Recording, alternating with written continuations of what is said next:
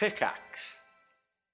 Yeah, so welcome. And you go by Natalie, is that right? Natalie, yeah. Okay. So I'm Alok or Dr. K. Thank you very much for coming Hello. today. Um, Nice to meet Yeah. I'm I happy- really love your. So I think here. let's start. Sorry, I'm I'm just mm, mm, fixing my camera, which is why. Oh, no um, problem. So, uh, do you want to just start? Because I, I I know you're predominantly on YouTube or exclusively on YouTube. Do you want to Yeah. just tell us a little bit about who you are, Natalie, and and what kind of work you do? Uh, sure. Yeah. My name is Natalie Wynn. I am the creator of the YouTube channel ContraPoints. And that is a channel I've been doing for about four years. It's changed a lot over the time I've been doing it. And it is, I would say, it's about politics, but it's also, I guess, more generally about internet culture. It's Okay. more about the internet culture side of politics.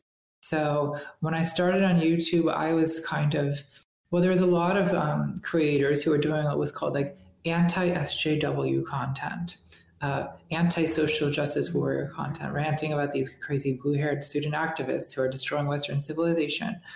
And a lot of my early content was aimed at trying to like introduce a more measured discourse around like social justice issues, progressive issues, because I felt that YouTube was a very, very right wing. Um, things have, the world has changed a lot in four years. The internet's changed a lot, YouTube's changed a lot, and I have changed a lot. Um, I am in a different, I'm in a, it's, a, it's a whole different website, a whole different world now. Um, you know, I'm now just one among a sea of people who's doing sort of what they call like left tube content now. And I also have, uh, you know, changed genders in that time because I started, uh, you know, when I started in 2016, I was having like a kind of gender crisis. Um, but I shortly realized that I, I was a trans woman and I've been transitioning medically uh, and socially since 2017. And all of that's kind of factored into the content that I make on YouTube. Interesting. Um, thank you so much for sharing that. So, like, I think uh, your videos are fantastic, and I don't know if you have um, experience teaching, but like, they're very well done. I think from a information dissemination standpoint, I think you're a phenomenal teacher. Thank you. I um I, before I did this, I was a, I was I was getting a PhD in philosophy, and Ah. Dropped out. But um, yeah, I did teach a couple classes, or at least take TA some classes. That actually makes a lot of sense now that I think about it. Because I, I think what I really appreciate about your videos is, um, you know, whether you agree or disagree with the content, whatever. But I think from a craftsmanship standpoint, they're very thoughtful, very logical. I think you form a really good like sequence of explaining context and background before you know arriving at your thesis. It doesn't surprise me at all that you formally studied philosophy because I think that's a you know they trained you how to think and construct an argument more than anything else. Um, Thank you. Yeah, it, turned out to be well, and I knew like no one expects to get a philosophy job outside of academia, but I found the one thing where it actually, well, I'm sure it's useful for, for a lot of things, but it's, be it's very actually. specifically useful for this. Yeah. Um, in in some fields like strategic consulting, they actually highly Mm. prioritize or highly value philosophy degrees because training in philosophy is sometimes training in thinking. Yeah, it teaches you a certain w- approach to to things, like the ability to sort of understand a perspective that you disagree with, or to mm-hmm. like build up arguments for an argument that you disagree with, and then like sort of counter it. It's a kind of like I guess I call it like intellectual empathy, where mm-hmm. you understand like why you try to understand what exactly someone else thinks and why they think it. That's maybe Yeah. the more psychological side is why. I was going to say that sounds like my job. Yeah. Um, yeah, it's, it's definitely definitely more in psychology. So, Natalie, I don't know how familiar you are with Healthy Gamer, but if I can just orient you to how we do interviews. Um, so, you know, I, we usually don't, we'll have guests who maybe like, you know, prominent in a particular field, but we don't really talk about the work that they do. So it's not like a, you know, we're, we're really here to learn about people. Yeah, Um, sure. and and I think so. Uh, oftentimes, I'll, I'll ask questions that are like personal. So, like, I want to know about you as a Mhm. person and your journey, as Mhm. opposed to any particular political views that you may believe in or whatever. Yeah, yeah. Um, and you know, if if a, a political view that you have relates to something personal in your life, I think that's actually like totally cool. Um, But Mhm. generally speaking, you know, we we talk about people, and I think a lot of what uh, our viewers really appreciate is um, seeing themselves in the person that they're talking to. So the the discussions tend to be a little bit more personal. sure. That being said, you know, if there is anything that um, uh, you're welcome to draw whatever boundaries you want around the discussion. I'm not here to try to expose anything or anything like that. Um, you know, like if there's something that you feel uncomfortable with, you're welcome to say, "Hey, I just don't want to answer that." Um, and then if I notice you're getting uncomfortable, I may actually point it out to you and then ask for permission to proceed. Okay, sounds good. I mean, I'm a habitual divulger of information about myself, so that's probably Really? going to work out fine. What does that mean? A habitual divulger of information about yourself? Well, I, I, it means I enjoy the confession, the confessional format. I, I, lo- I mean, every once, every every couple, you know, twice a year maybe, I make a video that's really more about me than about anything else. what do you enjoy about divulging information about yourself? Well, I I suppose I'm I'm interested in myself because I'm around this person all the time, and sometimes I form opinions. I, I guess I I don't know. It's, it's it feels there's also maybe a kind of there's probably a, some kind of therapeutic thing for me. It feels good to sort of speak your truth, as it were. I don't know. I, I can. It can also be sort of. I think it can be unhealthy just sometimes when you're kind. I, I don't know. If I, for instance, I find it easier sometimes to talk to a million people than to talk to one person. In that, I think, especially online, there's a kind of when you're producing. You know, I'm sure people can, relate to this when you're posting anything on social media. There's a kind of illusion of, of, of solitude that comes from being alone at your computer um, are often you know alone in front of the camera uh, which is often how i'm filming right and how i'm writing and so i've i'm sort of gotten over this i'm becoming more a professional but there uh, there used to be a time when i would um, you know the first time that i would see the video i had just spent 100 hours making in the youtube player itself I would have this moment of panic, like, oh God, like other people can actually see this.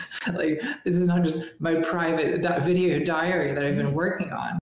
Um, but I don't know. I guess it, it feels good to sort of like share what you're going through. And oftentimes, um, you know, a bunch of other people will find something relevant to themselves about what you shared.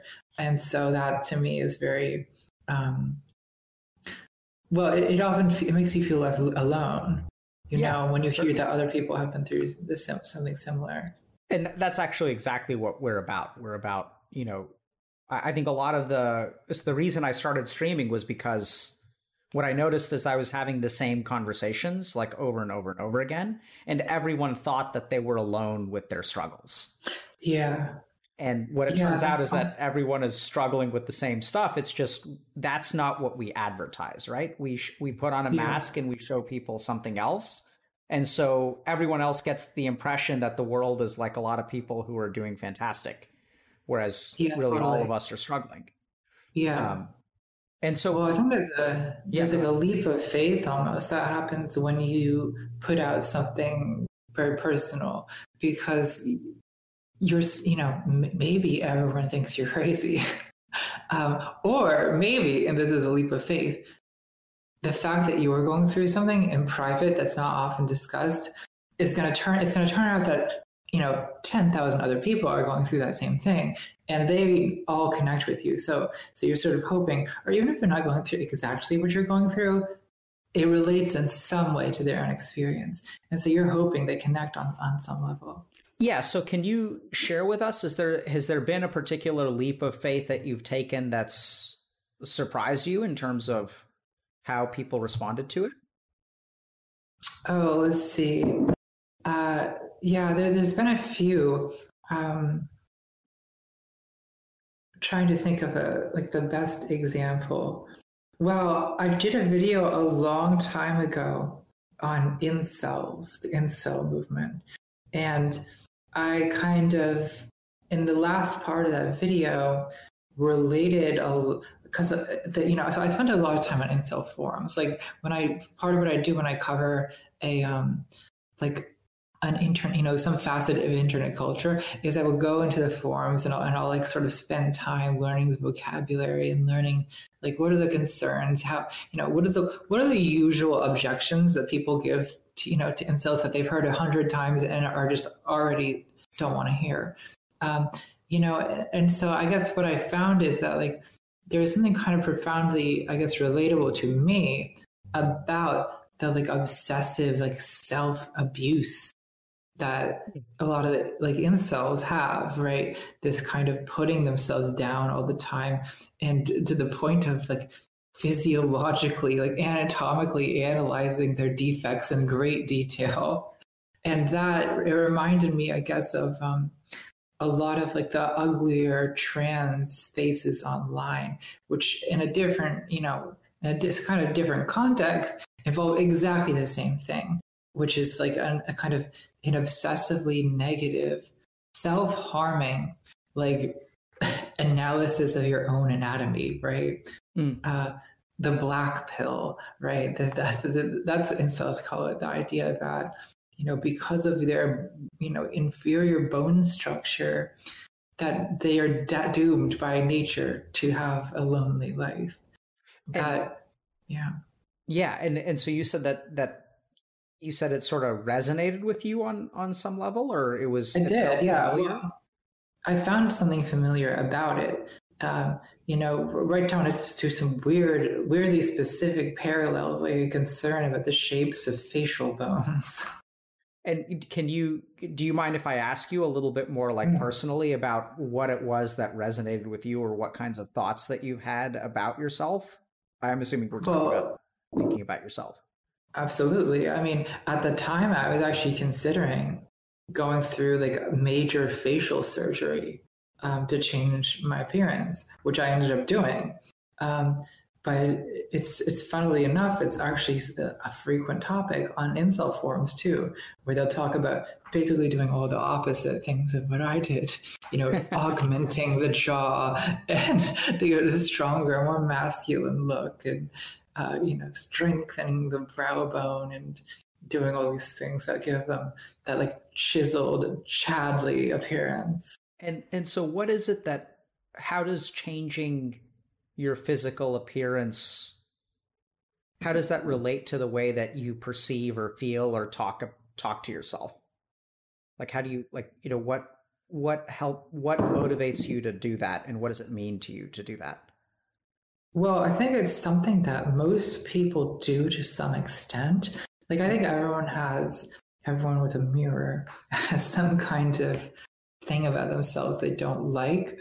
I think that when you're trans, like I am, like there's an additional layer of it. Whereas, I mean, you like, I went through a period where, like, I mean, I was presenting, appearing to the world as a, as a man. and that's so, like there's a very that's a very drastic sense of what i'm seeing in the mirror is wrong. Hmm. um, and i think that you know i think that's not as you know it's it's a complicated question isn't it? Like how much of that dysphoria gender dysphoria how much of that is just what it means to be trans as part of who we are has to be respected? And how much of it is a kind of negative, like internalized hatred because society views trans people with a very cruel gaze. Mm-hmm. And sometimes it's not clear, like, what is gender dysphoria and what is just me internalizing this kind of ugly way that people have of looking at trans people.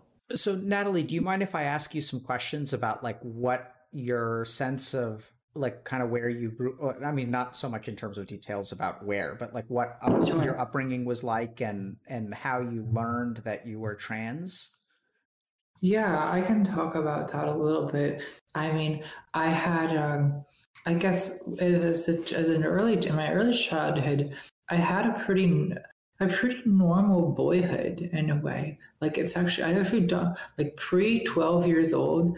I actually look back on that time mostly with with positivity. Hmm. I think that you know, I I was sort of neither the most I was certainly not the most masculine boy, but I was not like I was not feminine to the point where it was a major problem. Um, but when I was a teenager, I guess I sort of began there. There was this like discontent beginning to stir, hmm. the sense that something was wrong. Um, in my twenties, it just got worse and worse. Can you explain and, uh, that feeling? Um, like how would it manifest yeah, or I'm just imagining that there's like yeah. someone who's 19 who's watching right now and how would they know you know yeah how would you know you're trans? It's a question i get a lot. Um, well it gets a lot of trans people will tell you that it's it's easy. Like oh if you're even questioning it all that means you're trans. I don't agree with that. I think that a lot of people question their gender for a lot of reasons. Um, and I think that, you know, w- whether you're raised as a boy or as a girl, like there's a lot of like gendered expectations put onto you. There's a lot of, um, you know, there's a kind of image of, of you know what the, what you're supposed to be doing, a script that you're mm-hmm. supposed to be following, and it's it's everyone to some extent I think questions that a little bit about themselves. Like I think this that may be especially true of, of, of women, people who are raised girls. Like that's a very constrict. Well, it's, it's, I think it's true of men in a different way, but it's um you know there's it, oftentimes like going to be situations where you know even if you are just a, a you know a regular cis woman like you're going to think like this sucks. I don't like being treated like a woman because it sucks. Right right? And there's times when it, when, when it, it sucks to be a man. Like it's absolutely it does. Um, but so to me, it's a question of, of figuring out like not just whether you're responding to those things, but in my case, it's more a question of, you know, I just don't, I feel like socially, I sort of fit a script for women better. Hmm. Um, and physically, I'm, I have this kind of, this sense of alienation from my body that is making it hard for me to like it's it's you I feel I felt sort of feel like I had to be detached from my body or go outside of my body. I didn't feel sort of physically connected to the world, and I, you know, I, people who are like trans women who are sort of like not aware that they're trans yet tend to do a lot of things that they can't quite explain to themselves. Like like an atypical for for a man amount of body shaving and uh, or that, that kind of thing just kind of trying to have a more androgynous look i guess was something that i'd been doing for a long time and then you know I, I would kind of like as a joke you know, it's Halloween. Well, what if I, what if I was a girl? Isn't that funny? what if, you know, um, and, and that kind of thing. And at some point, you know, you, you realize that like, it took me a long time, honestly. I was, there was a lot of denial and excuse making, but I think, you know, YouTube in some ways helped me, helped me figure it out as I was kind of presenting, uh, you know, at the time I was it was played off as like a bit where I was like going to be the a degenerate cross dresser. That was the the the, the shtick. But so it looks uh, like you used a lot of humor and and yeah. And, uh... Yeah, which is um, it's kind of what you because you. I was sort of aware that like you know, like I, I knew that I didn't look like a woman. Like I, I looked like a man in a dress, and people think that's the thing that people find funny. So I guess my way of coping with that was to be like, well, I guess it is kind of funny. Let's make it funny. And so I did that. But at some point, I kind of realized like, this actually is not funny to me. it's like, like this is what I want to be, and I don't want. You know, I actually, I I feel like I'd rather live as a woman, um, and that you know there when I when I realized that there was a kind of period where I was going back and forth and being like, no, that's because insanity. Don't do that. And then times when I was being like, okay, but it's what I want. And you know, through through it was laborious through stages. Like for a while, I identified as like gender queer, meaning that I sort of identify with neither gender. Mm-hmm. I thought of myself as just like an androgynous person, and so I, w- I would wear, you know, I was I was like very ambiguous looking. Like I'd be wearing nail polish and lipstick, but like still being a like socially like being a man, I guess, mm. um, using a male name and things, but just being a a sort of uh, I don't know, flamboyant or um, uh, how what is the word I'm looking for? Like uh, adorned man. but I guess um, you know I just at a certain point I realized that I wanted to. There was like a medical component to this. You know, I, I felt that I was. Uh, well, I felt that like it, it was a problem. Not just it's at a certain point. It's not just about oh I painted my nails. Oh, lots of men paint their nails. That's fine, right? Oh, I wore a dress. Well, men wear dresses all the time. Like, but at a certain point, I was like, but like this is like this is not what I want to be. I don't want to be a man in a dress. I'm like I I think I'm supposed to be a woman, and uh, that then you know I, I, it was always it was all very gradual. I kind of stumbled into it. Like some people i don't know the different trans people have different stories. Some trans people that they know from the age of three they just have this strong inner conviction they're different gender. That's not really my story. To me it was, it was more just like a series of like gender problems and gender confusion that so, just kind of settled on this. Natalie how how has your internal experience or how have your feelings changed or your thoughts changed as you've walked along that journey? So I'm imagining, I'm trying to envision like when you were 16 years old and you looked in the mirror, like how did you feel about yourself and what did you think about yourself? Um, well, I think when I was very young, like that, I kind of like found a way of expressing these feelings through like just being a pretty boy, you know? And like I was like, well, that's fine. Like that's kind of me, you know. Um and it, but but I guess that's really got hard. I think one thing that happened is when I got a bit older, like that occupying like that kind of role, you know, at some point, like, can you be a forty-year-old pretty boy? Like, I don't know. Maybe, maybe you can. Like, I'm sure, I'm sure that there's there's there's Hollywood actors and stuff out there who I would describe that way, but I, I guess I kind of realized like, you know, being a boy was okay, but being a man wasn't. Mm. if that makes sense. Sure.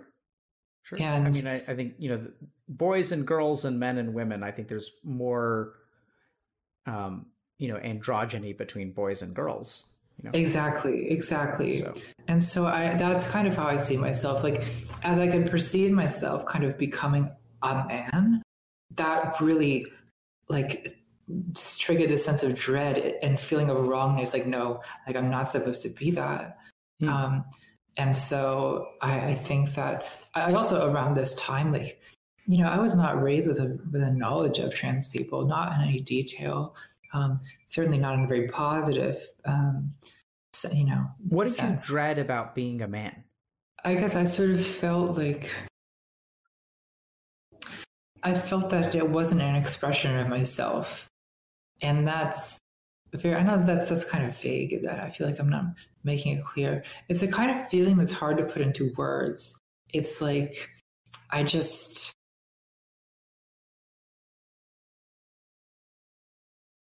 I would just look at, at women and and see like, like that's what I should be doing, you know. Mm. Like I, I sort of it, it's a matter of um, at a certain point, kind of like identification. Like I think that most people got, get their idea of what it means to be a man or what it means to be a woman from other men and women. Like you sort of form role models, I guess. You have like sort of a ver- I mean, trans people and, and cis people are, are, are similar in a lot of ways. Like like we all, you know, have some way version of our gender that's like we feel like that's us you know? And obviously there's a lot of different ways of being a man. There's a lot of different ways of being a woman. But um i guess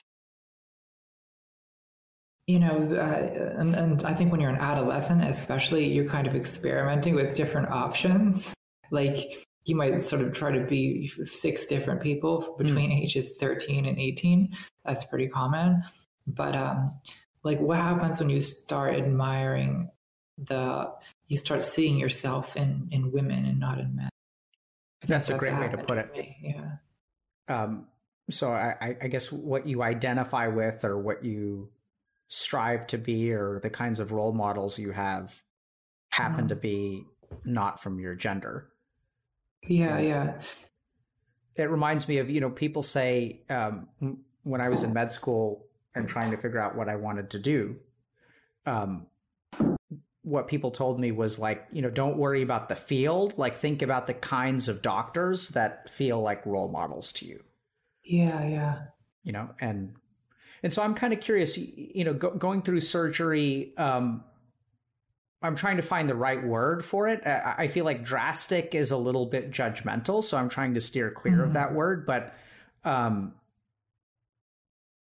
you know let, us put it this way it's it's a big step right? So medically it, I mean, yeah, like uh, drastic is not entirely wrong. I, I know I has like a little bit of a negative connotation of like take things too far, but I, it is um, it's a significant decision to make, um, especially like you know the the, the main surgery I've had is facial feminization, which is a terrifying surgery. Like you're changing your face, which is a very personal um, thing, you know.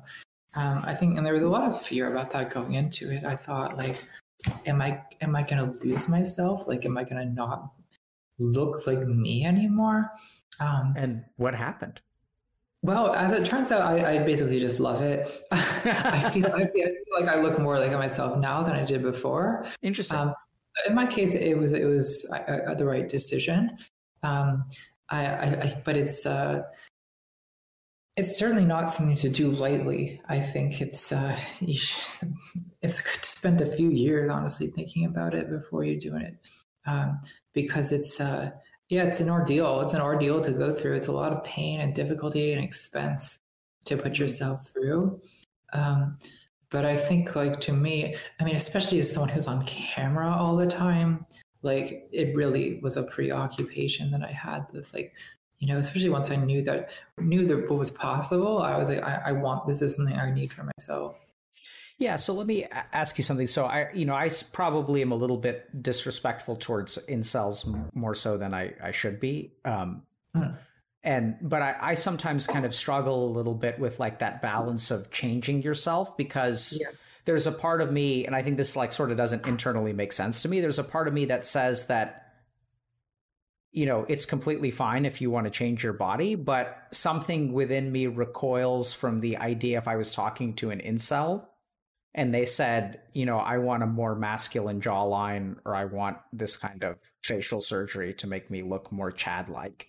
And I'm, I'm really yeah. not trying to make fun of them now. Sometimes I do that and I probably shouldn't. It's um, hard not to because they do say some ridiculous things, but or very misogynistic things. And yeah. and so I'm just trying to understand like you know, is that the same or yeah, is that well, different? I think it's a it's a complicated question. Like, uh, you know, there's there's incels who are talking about plastic surgery who are fixated on plastic surgery. Within feminism, there's there's discourse about like, is this just women trying to meet like oftentimes like racist and patriarchal expectations about what female beauty, um, instead of just learning to love themselves as they are. Um, so I would say, like, would you know, I think that even an incel or, or, or you know, cis woman like has a, a right has a right to get plastic surgery as well. Of course, I think that these like d- desire comes from a different place though in a different um there's a different kind of justification for it like i think what like i think what's kind of like aching us out about incel plastic surgery is that oftentimes the explanations they give for why they're doing it are based on things that are kind of false and deranged. Like the notion that you need this certain jawline for women to be attracted to you, and that's going to fix everything. Like that, that, that's, that doesn't make sense, and it's hmm. probably not true. And it's um, it, it just comes from a fundamentally misguided like idea of like I mean, it, and, and again, I don't want to say it's always the wrong thing to do. Like maybe you have an incredibly weak chin and you just genuinely do look a lot better with a stronger jawline, and that's going to make you happy. Like maybe so, maybe so, but maybe not. And I've seen a lot of people posting on incel forums where it's like there's patently nothing wrong with your face, and they and they've but they've kind of scapegoated this. They say this is my physical appearance, like that's why I'm lonely. Like that's the problem I have with women. Like if I change this, like everything's gonna be fixed. And that is delusional thinking. Because I don't think having a stronger jawline is gonna suddenly make you, you know, women magnetize. I mean, honestly, that's so my experience with the incels and part of the reason that I make fun of incels is that I find yeah. that when I talk to a person, I have trouble. I've been looking for what I call a true incel for a long time. Yeah. Mm-hmm. And and what what my experience has been is that anytime you talk to a person who identifies as an incel, if you I the more I talk to them and the more that I get to know them, I can't find an incel in there. You know, I, I, what what I see is just relatively regular level of insecurity or you know concern about their appearance or, or things like that. Um, but it's you know, it's interesting. I, I just wonder a little bit about some of these because you were sort of mentioning like feminist communities that sort of talk about a particular body type that is essentially the result of the patriarchy. And I'm wondering actually if the converse is true and that's what the incels feel that there's sort of this. I mean, it sounds actually like the same argument where it's like there's a feminine standard of beauty. Um, yeah. And, and that people are being judged and aligning towards that. And I never thought that feminists and incels would be making the same argument, but yeah. bizarrely. Um, well, I think um, I, I, think that I guess incels tend when we talk about surgery, they tend not to be super critical of it. Like they feel that there's this male standard of beauty, um, but oftentimes instead of attributing that to say like patriarchy, this like social circumstance that could be changed, they attribute it to like evolution, hmm. the nature of the dating market and the nature of like the you know competitive meeting and all this kind of stuff. Yeah, or they seem to think that the female brain is just wired to like this kind of draw, you know. Whereas I think that the feminist critique is more is founded in, in the idea that like oh this is all socially constructed. Um, now I think that with trans surgery, um, it's kind of complicated because there's kind of a little bit of, of, of, two different things going on. One is like gender dysphoria. There's a person's individual internal sense, often totally against what a person has been raised to think they should be, right? Like I was raised to think I should be a man. Why am I not doing that? Like, because there's something individually about me that is like rejected the script I was handed. Um, and so I think that like part of the reason for my wanting to have surgery was really just to my personal desire to see myself as I feel I should be, even mm-hmm. against society to wanting me to look like that. However, when you start, you know, I live as a woman and people judge me as a woman and they judge my appearance as they would judge a woman's appearance a lot of the time with some complicating factors because of the fact that people know that I'm trans. Um, but I, I think that I, it's a question I definitely struggled with when I was, you know, preparing to get surgery. Is like, who am I doing this for exactly? Like, am I doing this because this is me? This is what's going to make me happy? Like, this is what I want to see in the mirror? Like, this is all for me? Or am I doing it because I think it's going to make me look more socially acceptable and be more desirable to other people, more um, easily able to assimilate into other, you know, into society. That's, and yeah, that, and the answer is both. Yeah, it's it, it's interesting because there's there's actually I really love that you mentioned that because it's like where does the desire to change come from? Yeah. Does it come from wanting something from other people?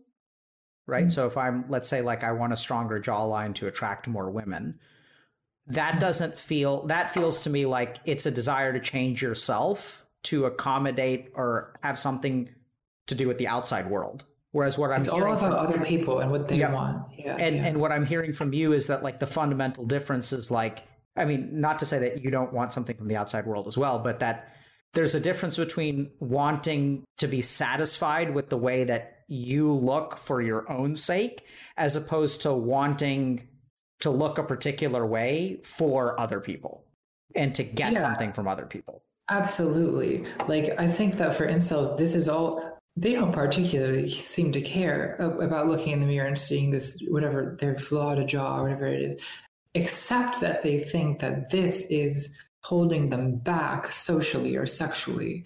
And like if they could just fix this part of their anatomy, then you know this would be a means to the end of, of attracting women. And so, Natalie, as you transitioned, um, how were you judged? What's that been like for you? Um, well, it's not easy to, especially online. Like people view, I mean, people online are just are just horrible in general. are pretty horrible in general. They can be anyway. They can also be amazing, but but there's a lot of like judgment and negative judgment. I think women get scrutinized very very heavily based on their appearance, and then trans women in particular, I find attract a certain like like not from everyone, but there's a subset of people who are sort of have this cruel obsession with trans people and sort of analyzing them and deconstructing them and and just picking us apart. And that's something that I've experienced a lot. And I would be lying if I had if I said it didn't get to me. Can you can you tell us a little bit more about that?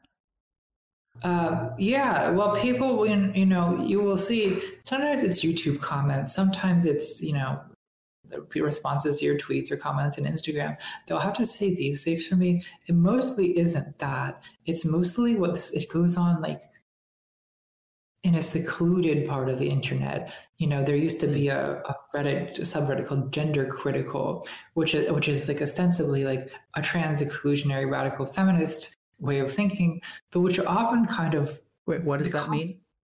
So there's a there's a there's a faction of radical feminists who are like vehemently opposed to trans people because they view trans women they basically don't think that being a trans person is legitimate. They view trans women as men who are kind of impinging on female space sort of invaders. Interesting. And they, yeah and they it sounds like gender appropriation. Yeah that's often an argument they'll make.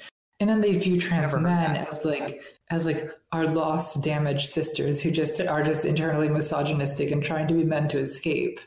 Um but like oftentimes wow, people will just judge other people for all kinds of stuff. Oh yeah. People but it often just devolve into like simple like and like a roasting basically.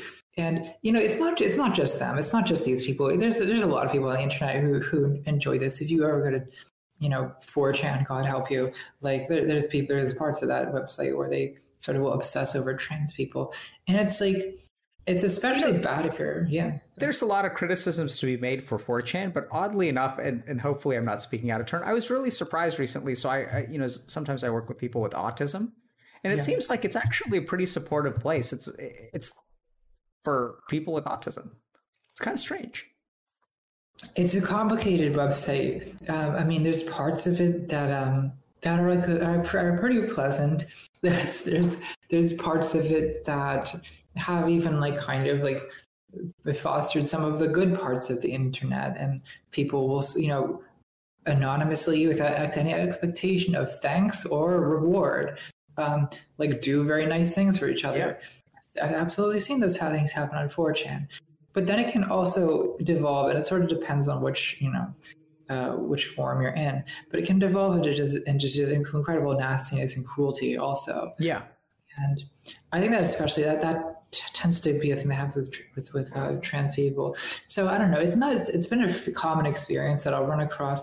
I've gotten better at just avoiding this kind of thing.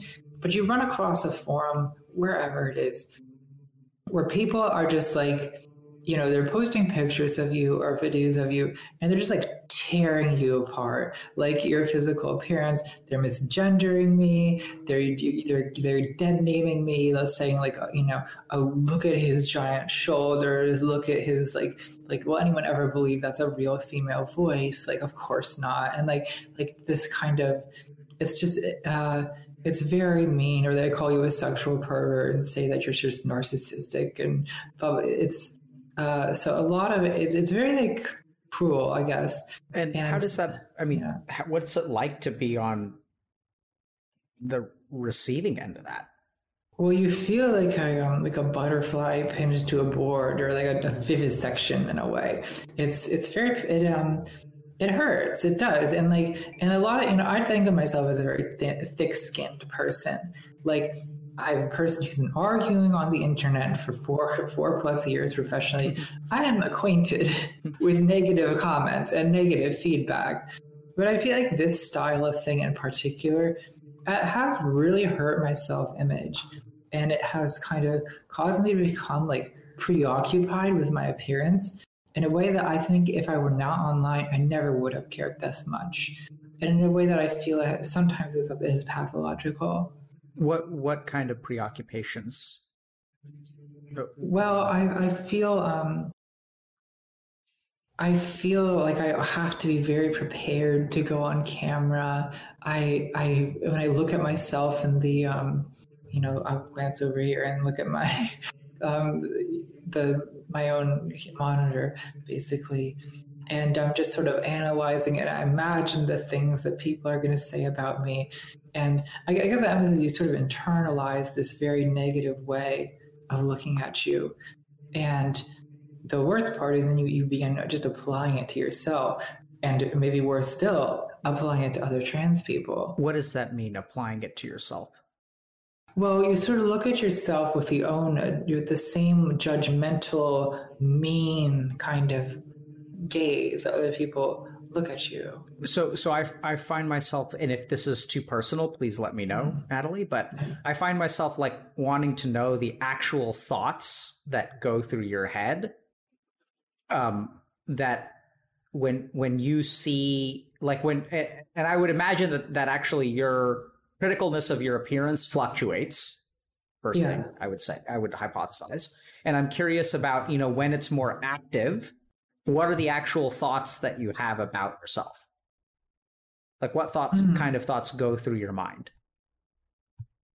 Well, I will. I will sort of. I mean, if I'm filming a video, for example, I'll be looking over in the monitor, and I'll think like, "You, I look like such a transsexual," and I'll say, "Well, you are a transsexual, you idiot. Of course, you look like one." And then, and I'll, you know, I'll listen to recordings of my voice and be like, "Oh God, like that does not sound good." And you know, it sounds like a fake voice. It sounds like I'm trying too hard. Uh, or I will, um, like, I can't watch like my old videos. I can't watch videos from two years ago where I was sort of like not as good at this as I am now and, and those are just horribly painful. And when you say horribly painful, so I, am I'm, I'm gonna share something with you. Oh, well, let me just mm-hmm. start off with this. So I, I I'm noticing there's actually two things. One is your reaction, and the second is your reaction to your reaction. And I think yeah. a lot of toxicity that people struggle with in terms of the way they view themselves actually comes from that second part, right? One is like so just to kind of repeat back to you and this is why i'm asking so i want to try to illustrate this point for other people too that you look at yourself and you say oh i look like such a transsexual and then sometimes people you know clip what i say and take it out of context. I always think about that too. and I yeah. just realized like this is gonna like this is gonna be meme. It's, yeah. gonna be, it's gonna be great. Um, so you know you you you you say to yourself, "Oh, I look like such a transsexual," and then actually, I think right. that's actually okay it, to me. Uh, uh-huh. but I think the really damaging thing that we do to ourselves is we, um, we say, "Of course you do." You're a fucking yeah. transsexual, right? Yeah. and, and and so like the, the funny thing is that you can respond to that initial observation in two ways, which is like, yeah, this is just you know I'm I'm never gonna look like a perfect woman because yeah. You know, somewhere in there, there's a Y chromosome, and that's okay. Right. Like yeah. I can learn to be like, I can be accepting that I'm not going to look a particular way or whatever. But, but I, I think when we really get into those dark places, it's like you can make an observation, which is fair. Right. And then like, but then it's like the thing that we tell ourselves after the observation that's really damaging. Yeah. And what I find is that people try to fix that first thought which is they like try yeah. to convince themselves that when I look in the mirror, you know, I don't want to look like. Whereas, like, I think that's actually missing yeah. the point, which is that it's yeah. it's okay to look like that. Like, yeah, you know. No, I agree that like I think that something I sort of I think this is an area I've begun to improve improve a little bit recently is to, is to say like oh yes, I like a transsexual. Well, good. Being a transsexual is good, and it's fine. To, it's like you're allowed to be a trans woman. Like you're allowed to. It's it's allowed. It's it's an okay thing to be. And if you look like one, okay, you are one, and that's not bad. Like I, I think that's like the more the more healthy response. Yeah. yeah. And sometimes sometimes I'm like feeling that. Sometimes I'm able to get to that that point of confidence where I'm like, well, yeah, and, and like that's fine, and like that's not something to be ashamed of. Um, and then sometimes I slide back into the like the negativity about it. Yeah, yeah. So, so in in a weird way, you say, and that's fine. That's not something to be ashamed of. I think like there's even one other layer of compassion here, which is that if you're ashamed of it, it's okay to be ashamed of it. Yeah, accepting the shame and like yep. I guess not blaming myself for it. Uh, yeah, absolutely, right? So like like it's okay to be ashamed about your appearance. Like it's almost like saying like, yeah. okay, I, I get where you're coming from. Cool, man. Like don't right, beat right. yourself up about it. Um, and yeah. I use man as a gender neutral term, which I knew I, know is going to get me in trouble at some point. And I, I try to catch myself, but it doesn't bother me. Um, so can you can you tell me, Natalie, and and once again, if we you know touch, how are we doing so far? Am I asking you questions that feel hurtful or personal? No, no, this is good. Okay, this is. I, I think it's actually really helpful because I, I like hearing your actual thoughts because I think that's yeah. something that we all do, whether you're trans or cis or whatever. We all judge ourselves and then yeah. oftentimes beat ourselves up for our own judgment.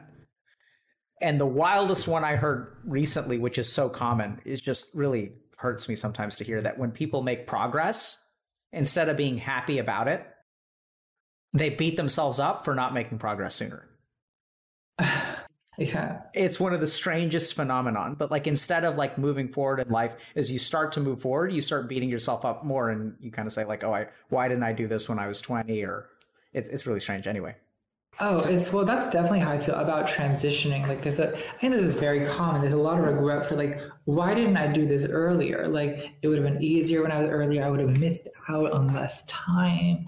And like, it's uh, you know, I I really I started taking hormones when I was 28. So that's in the later side. Um, you know, and I feel like oh, it would have been if I'd done this when I was 19 uh, this would have been so much easier. I'd have had a better result. Like uh, I, I would have wasted mm. less time in this like gender limbo that I spent a lot of my twenties in. But I don't know. It is like it's it's just what I had to do. It's just what I had to go through to realize this to get to where I am. So uh, I try not to like to dwell on the regret too much, and like it could be worse. Like you know, I I did get it. I got it in my twenties, and like you know, things have gone pretty well for me considering. So it's not that not necessarily something to complain about, but it is often a, you know it's a kind of background regret. Yeah, why not complain about it? Well, I don't know. Maybe it's fine to complain about it. I guess sometimes it also accompanies a kind of. I think I think among trans people, envy is so common. Like it's it's one of the things I feel makes my community of trans people sort of difficult for me to be around. Is that I feel like there's you know we're all sort of under the same pressures and so there's this like like girls who look amazing and who kind of pass uh, easily as women and and just you know are kind of thriving in that way are often intensely resented by people who haven't made that. And the other side of this is that oftentimes like the people who are, you know, trans women who are, are, are super passable, super pretty, super whatever, like they, they can be very contemptuous of people who aren't.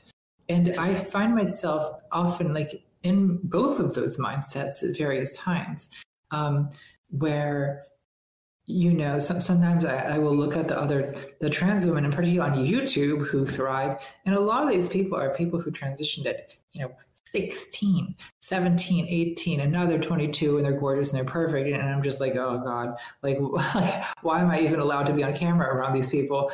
Um, and then other times, like, you know, I think I will kind of, well, there's a terrible part of psychology, human psychology, where the sort of abusive things that are said about you, there's a sick pleasure in reiterating those things at someone else. And I like, um, I, am sorry to say that I'm not a buff, at least in my head, doing that to other trans women. Yeah, I, I think sometimes, sometimes we forget that hatred is born of hurt. Mm. In in my overwhelming experience, um, yeah, absolutely. and and you know not not that this is a conversation about incels, but I think that's just another example of a community where most of these people that I, that I talk to, it's usually like there's some hurtful experience that happens to them, yeah. and then they start to hate the thing that hurt them, which unfortunately is part of being human.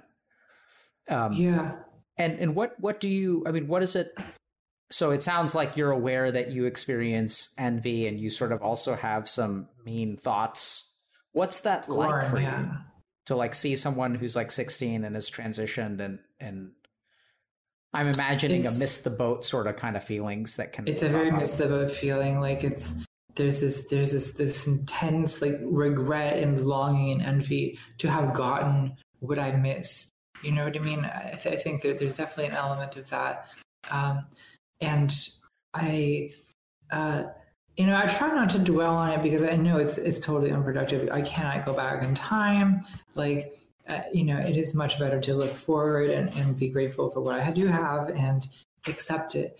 But it, it is also, you know, it's hard to entirely put it out of your mind.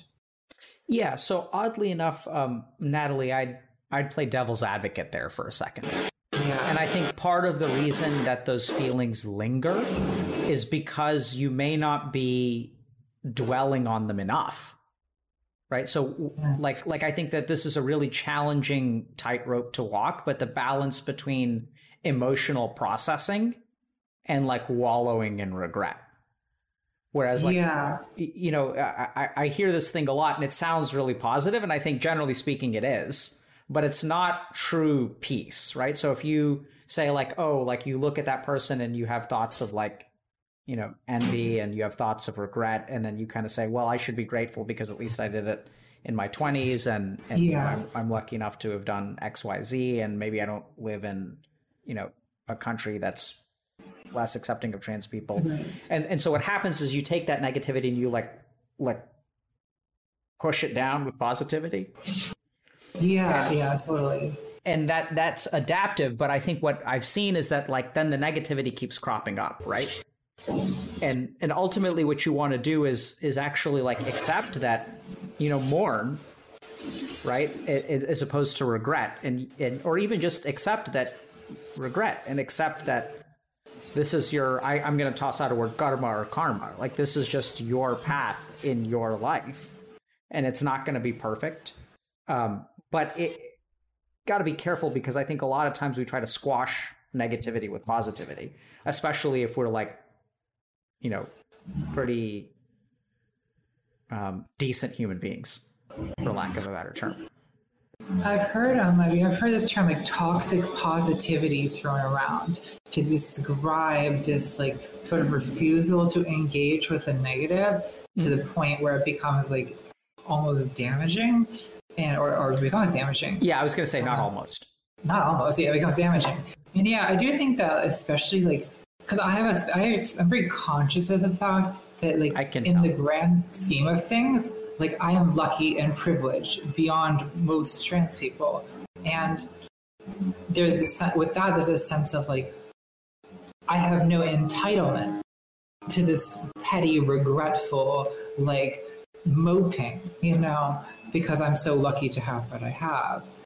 But it is true that it, it, it that does Wait, lead are, me to are, not. Are you? That sounds to me like toxic positivity. Yeah. okay. Maybe so. Because because I, I think let me let me like if I can just share something with you, Natalie. Like so. Yeah. I think this is a really common problem. I mean, I think it's a problem. People disagree with me. So I, I think that like no amount of privilege or luck right it excuses suffering right? Like so yeah. like like buddha and i think he was right about this sort of said that like human beings suffer. It's like part of what we do and no matter how much you have we suffer. And somewhere along the way like we started blaming people who were privileged for suffering. And i'm not saying that like people who are privileged shouldn't appreciate it right? So and this is really tricky because people sort of say like if i express suffering and i have some kind of privilege that I'm being ungrateful or you know you you tell yourself that that like I'm I'm entitled.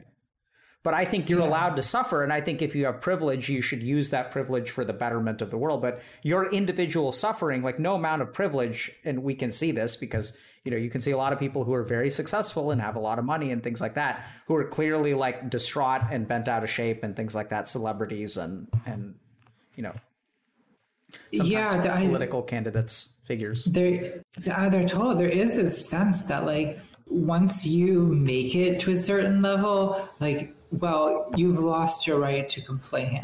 like, or, or, or you cannot possibly be suffering unless there's something sort of wrong with you, right? Like if you're if you if you have money and you have success and you're not happy, well, like you're ungrateful, you're spoiled, you're not aware of your privilege. And if you could just be aware of how lucky you are, then you would be happy.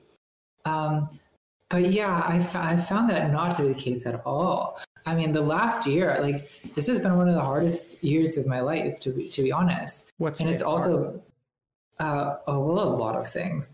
Um, but but one, but certainly not a lack of like you know c- career success. Like I'm, I mean, this is I'm at the peak of this. I've never, you know, I'm I'm, I'm doing financially very well. Like I'm doing uh, the the views are just pouring.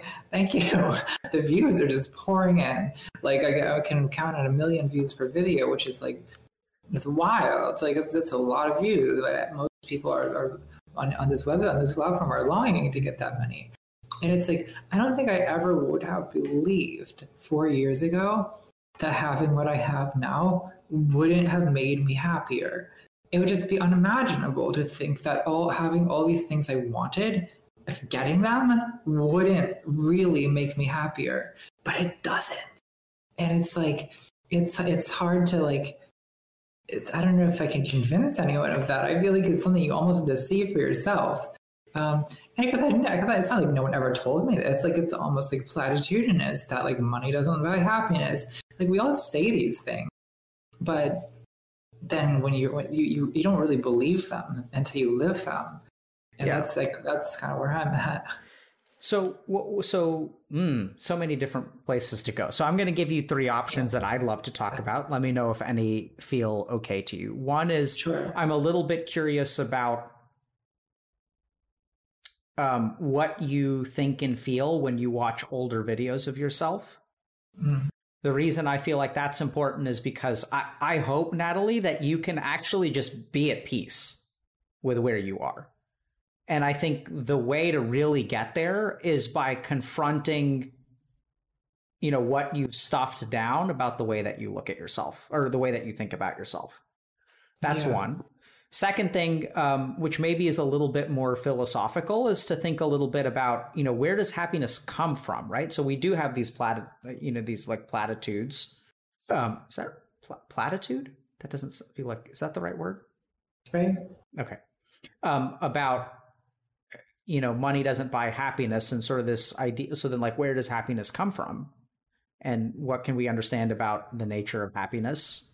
And the third thing that I find myself being curious about is you said that the last year hasn't been easy, and I'm I'm curious about what's been challenging for you, because it sounds like from a professional standpoint you're doing really well. you've quote unquote made it. Um, yeah. And and so what do you what do you think? Any of those kind of resonate with you, or that? No, you... no I think they're all pretty good.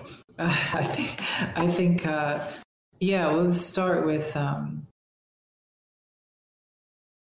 sorry, what was the first one? the first one was like, what do you see when? What do you think of? What do you think, or what happens in your mind when you look at older videos of yourself? Oh yeah, so I just can't stand it. Like because I see someone, you know, at a much earlier stage of transition and like a lot of things are wrong is what i'm seeing like i'm seeing like uh you know like oh god like i didn't know how to do makeup properly. It looks terrible. I what am i wearing? Like what kind of cringy not understanding how to dress yourself as a woman thing is this? Like what i, I hear my voice which at the time was much worse than it is now. I mean when i was you know if you go way back i had like a much deeper much more masculine voice. And then there's also a lot of just deeply awkward stages along the way where my voice i'm trying to i'm trying to sound more feminine to sound more womanly i'm not succeeding that, that, that's my impression of it. it it, sounds like strained and, and false you know and it's like there's already this like such, this like ne- such like negativity around trans women being like men trying to be women or men acting like women that to like go back and see myself basically as that is very painful. What know? hurts about it? Well, it's a, I guess it's I'm at a point where I think of myself like I don't think of myself as a man trying to be a woman. I think of myself as a woman with a male past. Um, and so to see myself like as almost this like caricature of what I don't want to be, of what people like I like to think what people mistakenly think trans people are, and I'm like literally seeing myself as that. Like it's like ah, it just hurts because I see I sort of take the gaze that people maybe see all trans people as, and I literally am seeing myself that way. So interesting. Yeah. So what I'm hearing you say is that like when you look at yourself from a couple of years ago, yeah, you see the negative stereotype of a trans yeah. woman. Exactly. You are the embodiment of what yeah. people n- negatively. You're like you're you're uh you're the embodiment of the negative representation of a trans woman. Yeah, that's exactly what it is. Yeah. Have you ever seen this subreddit called Blunder Years? No.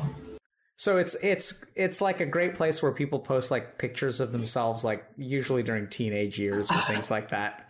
And yeah. and you know, I guess it's a play on wonder years, but like the blunder years, like yeah. before you got to be where you are, you know, when you were transitioning. Um, you know, it's interesting because when I hear you talk about yourself, the, the closest thing that I can think of is actually like thinking about puberty yeah. and just how awkward I, puberty is. I think that I think it has a lot of parallels to pu- puberty. I mean, sometimes people in trans, you know, trans world call it like second adolescence, meaning that it's like a, a period where similarly your body is changing, your identity is changing, yep. your social world is changing. And so, in a lot of ways, you act like a teenager acts and you make mistakes that teenagers make. But I feel with this additional layer of it being undignified by an older person doing it. And, you know, an older person who should know better, we think, right? And like that's the um, second part, by yeah. the way just yeah. just sorry to interrupt but like you know so like you set a standard like so like you're allowed to blunder. Yeah. It's it's when you say that you should know better. Like you're not allowing yourself to go through a second puberty you know? With all that entails including the awkwardness and the yeah. regrettable yearbook pictures right? Yeah. No i think that's true. I think that like I think that would help me a lot more if I could reach a point of compassion of seeing this as like an awkward, like sort of pseudo adolescent period. Um, I guess what is the obstacle to that? Well, part of it is that most people don't transition, right? So there's not like a widespread cultural awareness and like relatability to like because everyone know, everyone can relate to looking back at your like 16 year old yearbook and being like, oh God, right? Because I think most people kind of do.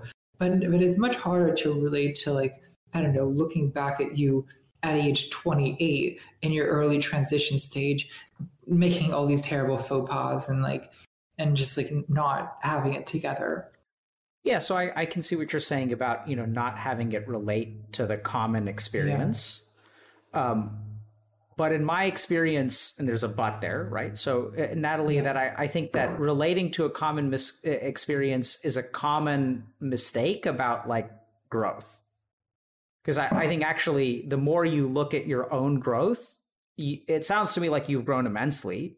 And i think most of the growth that you've gone through has nothing to do with the common experience. In fact it has been in spite of and separate from the common experience which is your point exactly. Yeah. But what i'm saying is that if you can grow so much without sharing this like you know a common experience with other people that common experience is not a necessity for growth. And in in my experience it's actually like personal introspection that is the real answer right? Like i can procrastinate and the rest of the world can procrastinate and i can feel validated and connected to other people because we all procrastinate. But ultimately my journey against procrastination is one that i have to walk irrespective of what everyone else is doing. And so you know what i'm hearing is like i, I just think that you've really got to think about why you judge yourself so harshly. Right? And where does that come from? When did that start? Well, I think it's a product of being judged harshly by other people, like especially during those times when, like, like I said, people are people don't pull any punches; they're very mean, like online, and like when you put yourself out there, especially on video, like there's not a lot of restraint that people have in terms of saying what they think about you. And so I feel like it's these series of experiences of like humiliation, I guess, and Were, shaming. Yeah. Were you, do you remember any experiences of like pretty strong humiliation or shame, like even before the age of 18? Like even before you started to dabble in this kind of stuff? Um, well, I uh, yeah, I I can um I mean I can remember like I yeah I was I was when I was uh, you know early teenage years I had like you know a girlfriend for whatever that meant at the time you know for two years and sorry not two for two months um and like I remember like one of her reasons like for breaking up with me was this sense of like why can't you be normal? Like why why are you wearing your hair like that? Why are you such why are you such a framing little like sissy you know? Like and and so there there is a sense of shame about that. There was a period where like i did try to be like more of like a normal man. Um i think that when i was when i was like around in my early 20s especially i was like i was giving it a real try. Um so I think all, I think that like the the first part of the shame was the shame about being like, I mean, at the time, like you know, a, a male identified person or male somebody's functioning as a man in society but with this like sense that it was wrong for me and this longing to do something else but a thing that like you're very strongly discouraged from doing as a man, right? So I, I, think that like there's a kind of like identity fracture at some point in here because now obviously I don't apply the standards of manhood to myself, but there was a time when I actually did, and I felt that you know, so there there was this kind of shame around that. Um, and then when I transitioned, you know, that involved overcoming that shame to to to sort of put myself out there as like, no, I'm actually a different person than you think I am and like it's a it's a shameful thing that is not accept socially acceptable but like here here it is. Um, so there was like this moment i guess of triumph then about of having overcome a kind of shame. But i feel that it was replaced in a way with an almost whole new world of shame where it's like you're you know you go from shame from not being a good enough man to not being a good enough woman um, as people so, start judging you by different standards. Yeah. So, so Natalie, this may be you know a touch academic, and and mm-hmm. you know I'd say that if you're interested, I don't know if you you see a therapist or you know have anyone that you can kind of confide or work through things, but if you don't, I think this is a great kind of thing to work through with someone. But um, and maybe you already have. But I, I think that you got to be really careful there. So my understanding of of the mind comes primarily from like yogic theory and like Eastern mm-hmm. conceptions of mind. And I think that essentially what happens is you've got like this ball of shame, which just changed clothing. And the tricky yeah. thing there, and I think this is why things don't get better, is because so it totally makes sense that if people are toxic towards you on the internet, like that's going to leave a mark and that's going to change the way that you talk to yourself. Completely agree. Yeah. Actually, after hearing your story, I think that there is the the real red herring here is that you did triumph but that there was a piece of it that was left over and like changed clothing and then started yeah. to be like eh, but that toxicity actually lingered and i suspect that it actually started way before your transition i think i think yeah. it started with the way that you started to talk to yourself as these trans feelings like so your lack of acceptance for who you are doesn't come from YouTube. I mean, I know that YouTube comments can be really impactful for people, but I think you've been carrying that with you for a long time. No, I think you're right about that. I, I think that, you know, I'm thinking back. So I transitioned in 2017. That's when I started medically transitioning. But like there was an earlier period where I considered it back in, it was in 2014.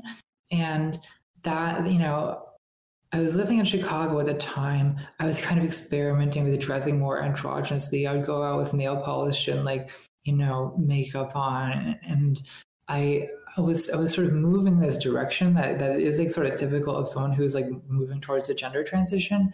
But I can remember having experiences of like seeing other trans women who looked like me like out in public, like on the subway, and having this strong reaction of like, ew, no, oh God, no, I can't be that. I do not want to be that. I can't look like that. This is not acceptable. And then like that shame causing me to like uh, nail polish gone, makeup gone, get it together. Like we can't, I can't be that, you know, which is like a really ugly thing to think about someone else, right? Which a horrible thing to think about another trans woman. But it was not based it was it was it was it was sort of discussed with myself in another person in a way. Absolutely. it was yeah I was seeing like oh god people are going to see me the way they see her and like i can't i can't handle that. So i know this sounds bizarre natalie but i, I jotted down I, have been taking very few notes but one of the things that i jotted down is i wrote down the word someone. And it's so interesting because when i actually asked you what do you think when you look at videos of yourself from a couple of years ago, it's the first time I heard you use the third person talking about yourself. Yeah. It's it's it's like a tiny thing and then you switched into first person. But like it was a strange way because like it's almost like you know the thoughts that you the thoughts that come up when you look at old videos from yourself sound to me exactly like the thoughts that came up when you saw someone who was transitioning. Absolutely. It's absolutely that. It's like it's like I'm seeing like this shameful thing I see in others, I see in myself. So it's almost like I don't know which came first. Was it me being sort of judgmental and transphobic towards other people, or was it being mm-hmm. judgmental and transphobic towards myself? It's I don't not, know. So, Natalie, this is a. I'm going to take a shot in the dark. It's not yeah. transphobia towards other people. It's actually envy. I think at the yeah. root of this is your envy for the ugly person. How so? Because I think that like you saw those people and you saw them doing something that you thought was ugly. And I think deep down you wanted to do it too. Sure, yeah. And and so I think there's more there than transphobia. There's more there than revulsion. There's I think as you mentioned, right? Like like I think there's envy wrapped up in that that like I don't have the courage to be the ugly person that maybe I should be. I don't have the courage to be ugly. Yeah, I'm afraid. I, no, it is. It is that. It's like I, I, it is a kind of, I guess, cowardice. Like I can't, especially at yep. the time. Like it was like I cannot handle the life this person is living. Yep. Right. So, so, so um, I think yeah. th- that self judgment doesn't come I mean, so I think, you know, if you look at the internet, the internet is going to call you many things, Natalie, but coward is not going to be one of them. Yeah, maybe not. right? So that sense of cowardice doesn't come from the outside, it comes from you. It comes from your own judgment about not doing this thing. And that's like regret is rolled into that too. Yeah. Right? Like, what do you regret that you weren't what? You weren't courageous. You yeah, didn't do it earlier. Didn't do it earlier, yeah. Right? And then you judge yourself for like not being courageous. Whereas like I mean, eh, you know, I don't mean this to be demeaning, but I think you were like you like literally went through like a second puberty, right? You went through yeah. a coming of age. You went through I mean, you're a late bloomer. And sure, I think this yeah. is something that uh, uh, I think a lot of our community, like on Twitch and gamers and whatnot, like people who watch YouTube, like we hold ourselves to a certain standard of time, like life is a race, and then we're falling behind. And it's very biased towards like very young people yeah. because that's who's represented on these platforms. Yeah, and and uh, we kind of look at all these people and and we like look at ourselves and we say like, "Oh, I'm behind," and it's like I I don't know how to stress this to you, Natalie, but because I think you understand this stuff. I think the interesting thing about thing about the way the mind works is that you activate your mind activates certain programming, which is not the Natalie that I'm talking to. It's like a Natalie from a couple of years ago. Like these feelings are old; they're not like current feelings. It's kind of weird. Yeah. but you know it's like it's just like like opening up an old picture of yourself like looking at an old picture like that picture retains the age at which it was taken even though you can mm-hmm. grow and change you have these things in your mind that are like relics of your past and when those things activate you know i think there's a lot of envy towards people who are more courageous i think there's a lot of lack of acceptance towards yourself, which we kind of have been talking about. But I, I think what you've really got to think about, or what I would, you know, encourage you to read about or think about, is just to really recognize that, like, you were supposed to be quote unquote ugly. Don't even steer clear of that, right? Mm-hmm. That was just that's just what happens in puberty. Like, people start getting acne and their voice cracks, and like, it's just an awkward time. That's part of your journey.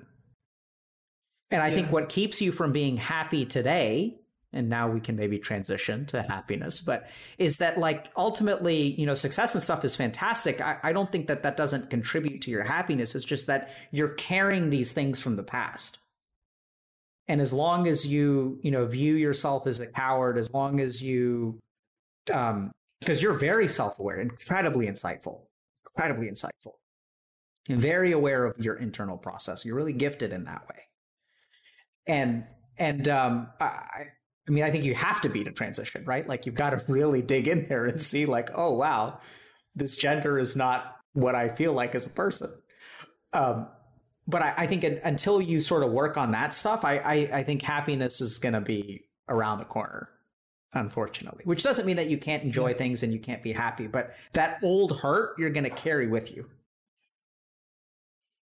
Yeah, I think, well, I guess it's the thought of, I've had the thought before that, like, if I could be, if I could find like some kind of love for that person that I'm like so urgently feel, feel, feeling the need to distance myself from, um, then I think it would, I think I would have a more peaceful my, my mind um, because it is kind of a burden to feel, I mean, especially because like as a YouTuber, like like I'm never gonna. To me, it feels like a ball and chain. My my own path feels like a ball and chain that I'm dragging around because I made the what, what I think is like ridiculous decision to, to, to transition with the camera on, and it's like, oh, why did I do that? Why did why would I put myself in this position now where I'm sort of because online it's like time is it's like frozen.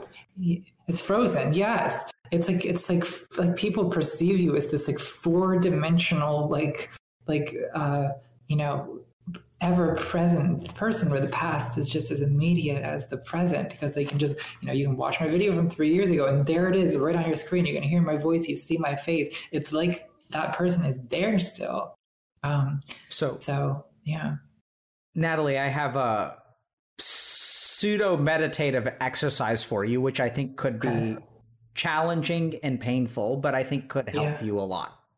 You want to okay. give it a go? Sure. Okay. So this is what I'm going to ask you to do, okay? I'm going to walk you through it and then you're allowed to say, "Hey, I actually don't want to do that." Okay? Okay. So so here's so when you look at pictures of yourself or videos of yourself, you know, you react a particular way. Totally fine. You know, you think certain things about yourself and you sort of externalize them. Like you sort of turn it into, but you think certain things about yourself. I can't believe I was like that, whatever. So that's a very selfish way of thinking, right? Because when you look at yourself, you're thinking like, "Oh, I'm so dumb." By by selfish, or maybe self-centered or self-focused is a better way to think about it.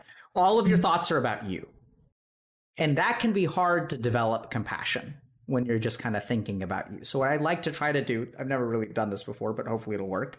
Maybe it'll help. Maybe it'll be a complete train wreck is I want you to when as you watch that video, what I want you to do is first of all notice those things, right? And notice that those are thoughts about yourself or maybe someone else is a little bit clear. But then I want you to ask yourself one question as you watch that person.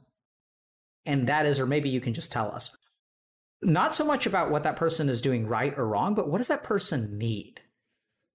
Mm-hmm. Right? What is, were you calling yourself Natalie back then? Yeah, yeah. Right? So like think about like what did that person like need more than anything else in the world? Like what is that person's experience of life in that moment? you know, and, and really try to like put yourself back in those shoes instead of judging it, try to be empathetic. And just like what, like, as you look at that, that image of yourself, and you guys can do this to anyone who's watching, right? If you regret something or you judge yourself to like go back and, and try to think about, you know, if you could go back in time and actually have a conversation with that person from three years ago, what would you say to them? And if the hypothetical is enough, we can talk about it. Otherwise, I would encourage you to actually pull up an image of yourself and look yeah. at it and watch what happens.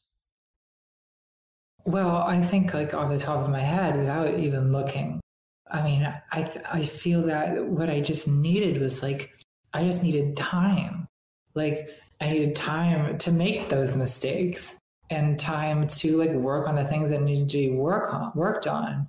And like you know, I I know it's gonna things are gonna be okay now, but it's like, and at the time, I just needed the I just needed the experience to to learn how to how to sort of become a more comfortable uh, self. That's not this kind of like person who's sort of straining to be what I couldn't yet be right so so like if i were to tell you natalie i'm going to try to pretend to be you from three years ago. And I'm going to say, yeah. I'm trying this stuff out and I feel really, really dumb about myself because when I look at myself in the mirror, I'm ugly. Yeah. I don't know who I am, but I know it's not this. What would you say? Uh, well, I'd say, look, like, first of all, like, you're not that ugly.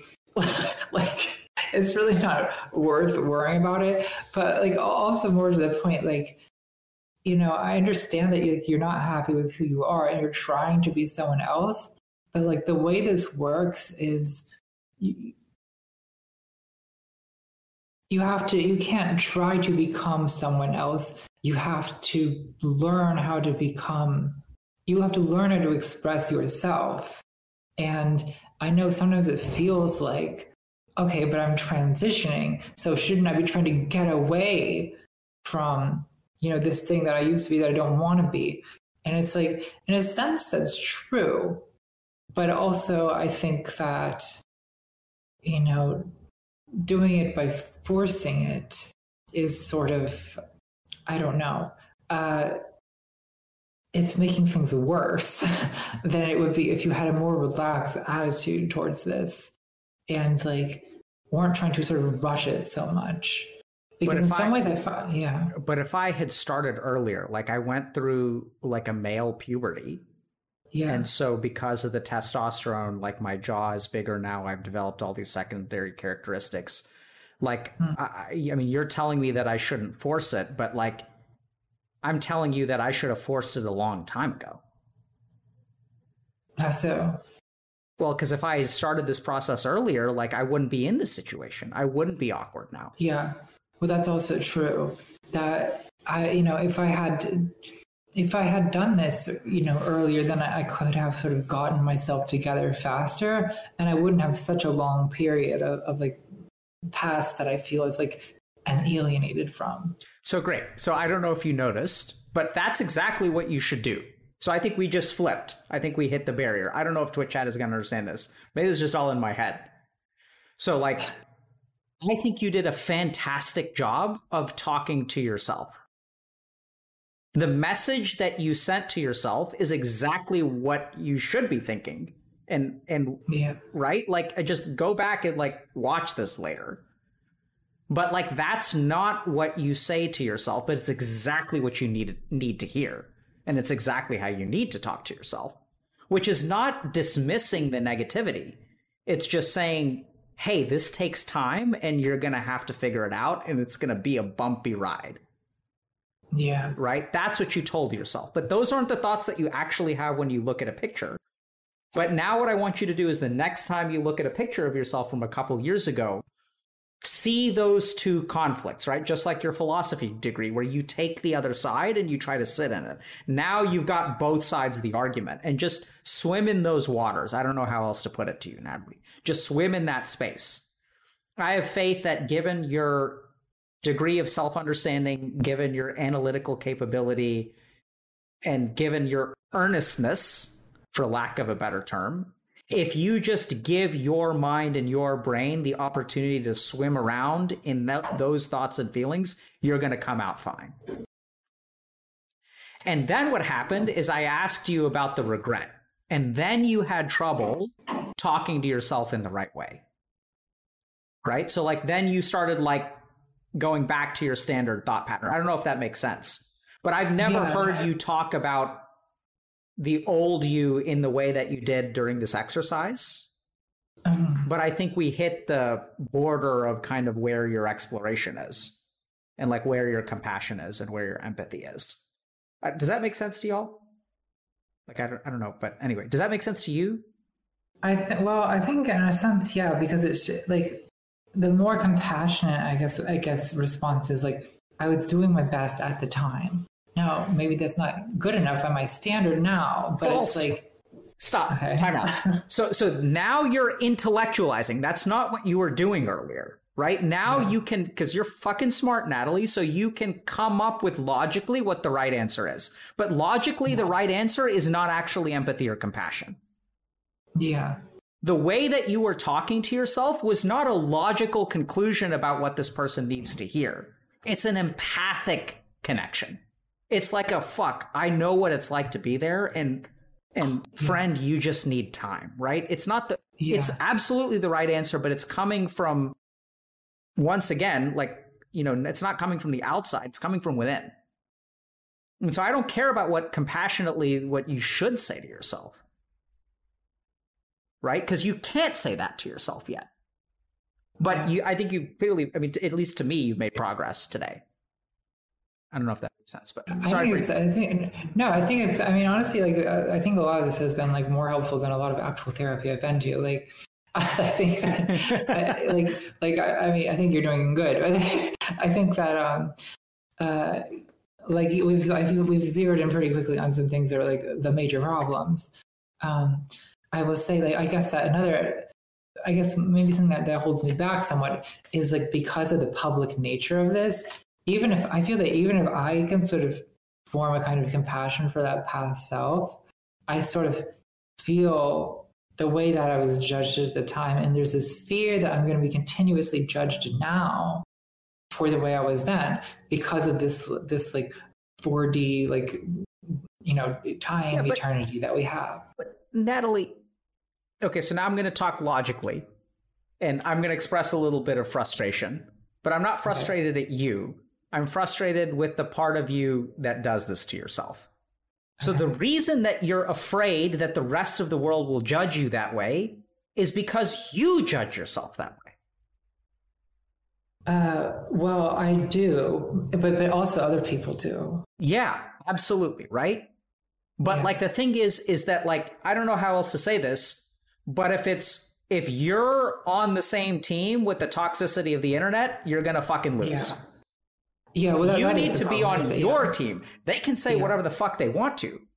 Yeah. But the cool thing is, just like if Natalie three years ago had you as a sister supporting her, she would be in a completely different place.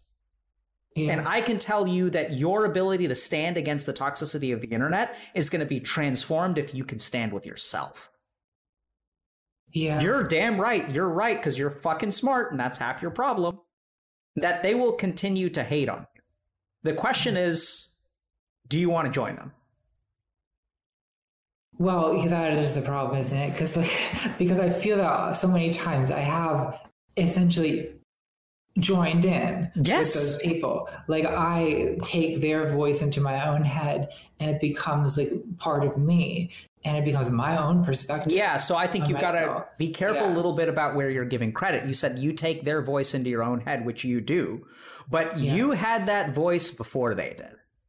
That's, That's true, yeah. Right? So be careful That's there. True, yeah. And so if we're thinking about your agency and empowering you, it starts with the acceptance that this voice is not sure they reinforced it, they fanned the flames, they threw fertilizer on it, like call it whatever you want to. I'm not saying that that's positive. But I think you have way more power uh, in the way that you look at yourself than the internet does. Yeah. Well, that's that should be true. uh, I mean, I, I guess it is, it is, technically true because the, the, you know the there's a limit to how powerful the internet can be in, in affecting me.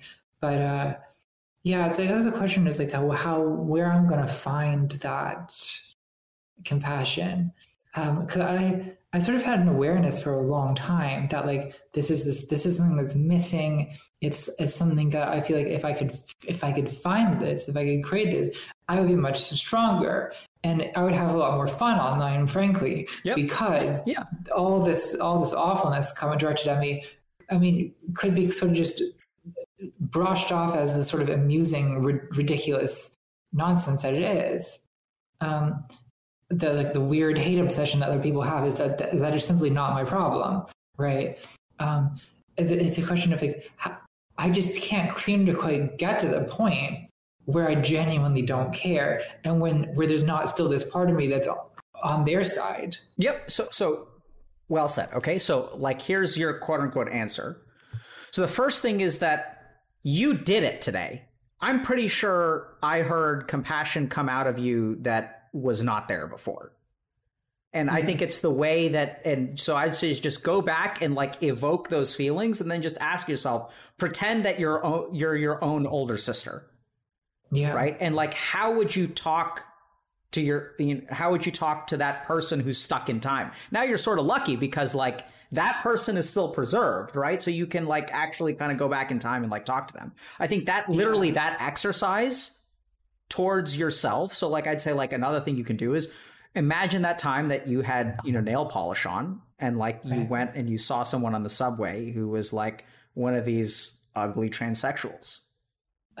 Yeah. And and just like you know just just walk yourself through and like listen to the way that you thought about your like you you thought about that person, try to explore that feeling and then like talk to yourself now right? And and that gets more complicated. That's the barrier, by the way. We we hit that barrier, and you can see it if you go once again go back and watch the VOD.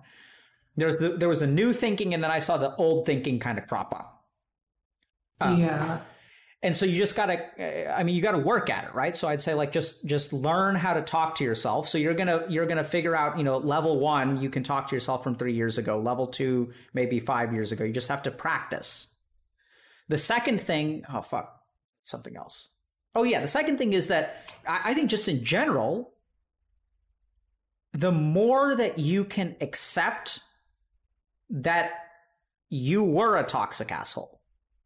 Mm-hmm. And the more that you can accept that just like all the other toxic assholes on the internet, your toxicity actually comes from hurt. It doesn't come from you being a bad person. And the more, because right now what happens is you judge yourself for being the asshole, right? You're like, oh, I used to be bad like that, and I try not to, and stuff like that. What I want you to do is is follow that, pull on that thread back to its source hurt. And once you find that source hurt, then you can express compassion towards it. I think the reason you can't be compassionate towards yourself is because I don't think you've tracked back to the actual wound. Mm. So follow the thread of hatred back to the wound. Just like incels, right? Like go back to that rejection and like yeah. like then then you can be compassionate if you know like what hurts yeah i think um you don't know how to kiss the boo-boo because you don't know where the boo-boo is. Yeah i, I think it's, it's hard to place exactly like where it starts. It's more You're of a damn right it is. incident. yes. Like it's yeah. like a couple of things come to mind but i don't know like i don't know what the origin is exactly. Yeah so but natalie that's what you've got to explore right? And this is the thing it doesn't have a origin. So if you get a chance to go back and watch if i have an, a video about samskars you should just go back and watch that. But the thing is each of these so that hurt it's uh, that's actually the beautiful answer. That makes me more optimistic. So the way so i think what's what's going on this is a samskar. So samskar is a sanskrit word that means a ball of undigested emotion or an emotional trauma Hmm. and essentially, what happens is that we carry around this ball of undigested emotion with us. And every experience that we have that sort of relates to it grows the size of that emotional trauma. And so when you're saying, I don't know where it starts, the way that you fix it is by going through each of those. The more things that you can think of, conversely, actually, the easier it's going to be to heal because each of those needs to be processed. Sort of with me? I'm going to give you an example in a second. Yeah, yeah. So if, if, if if we think about like let's say I have a phobia of dogs, right? Like that phobia of dogs starts with one dog biting me. And then what happens if I get bitten again? What happens to my phobia? Is it confirmed? Confirmed, something? right? Yeah. And then if I get bitten a third time, fourth time, fifth time, the more experiences I can think of of dogs biting me, the greater the emotional trauma is. And so, interestingly, if you can think of a handful of things, then you need to go back and talk through each of those. Right? We think, like, okay, that first time that dog bit you, it actually didn't bite you. The second time, this happened. The third time, this happened. And you go back and you process each of those. And then, Natalie, you'll feel it, you'll do it. It's actually, I, I can't, I feel really optimistic for you. Because if you can already think of a bunch of things, that's because each of those things relates to that samskar right? Why does your mind think of like, like if I say the word sushi and your mind thinks about six different kinds of sushi, that's because it's all related to that core concept. Mm. So I'd say if you've done therapy, you know, go through each of those experiences and really think about what hurt about this. Yeah. Where does my anger come from? And track them back. And then you'll find this ball of like amorphous, relatively undigested emotion that sprouts and pokes through the ground in several places.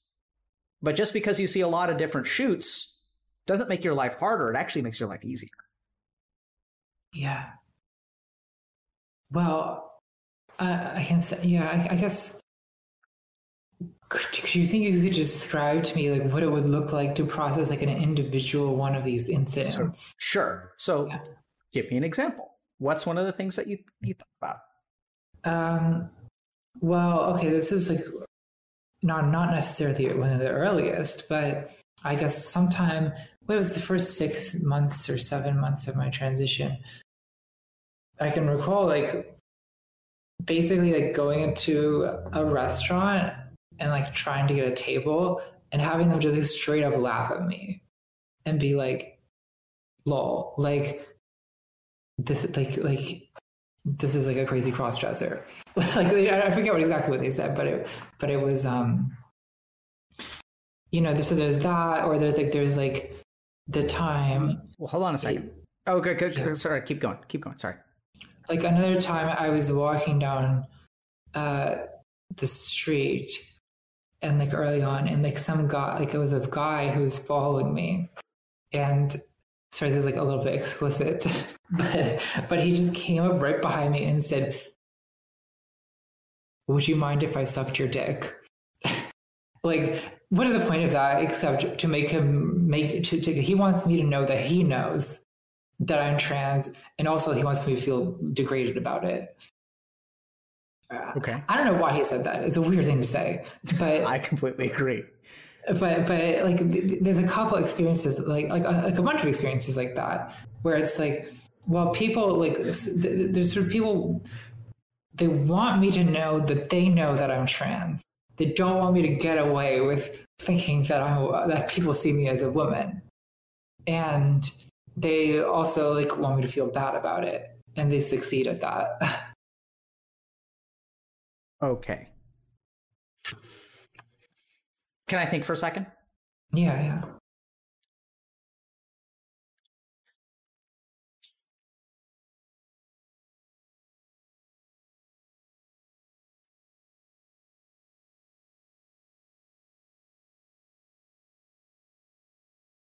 So if people are wondering, that's the samskar.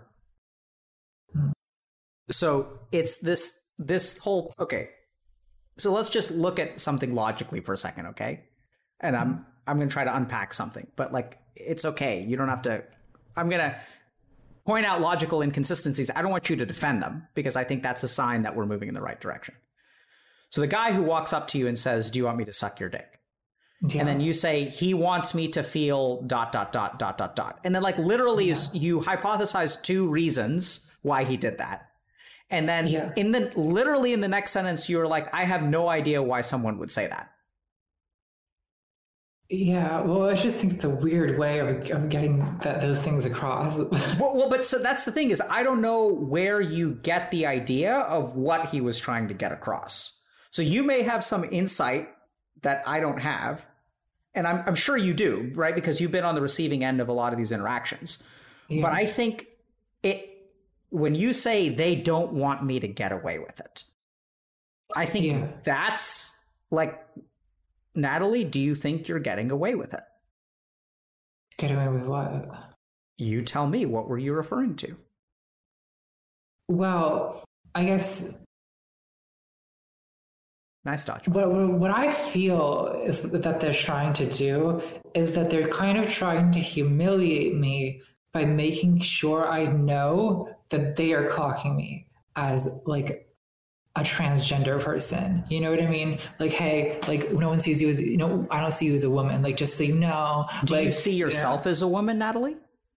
Uh well, I, I kind of go back and forth. I kind of um There it is. Yeah right? So like I don't think I mean I could be wrong, right? So you've dealt with more toxicity towards transgender people than I have. Mm-hmm. You know, sucks for you. And so you probably have a better understanding of what's in their head than I do. But yeah. I'm going to go out on a limb and say you're really frankly could be projecting a lot yeah. of their motivations.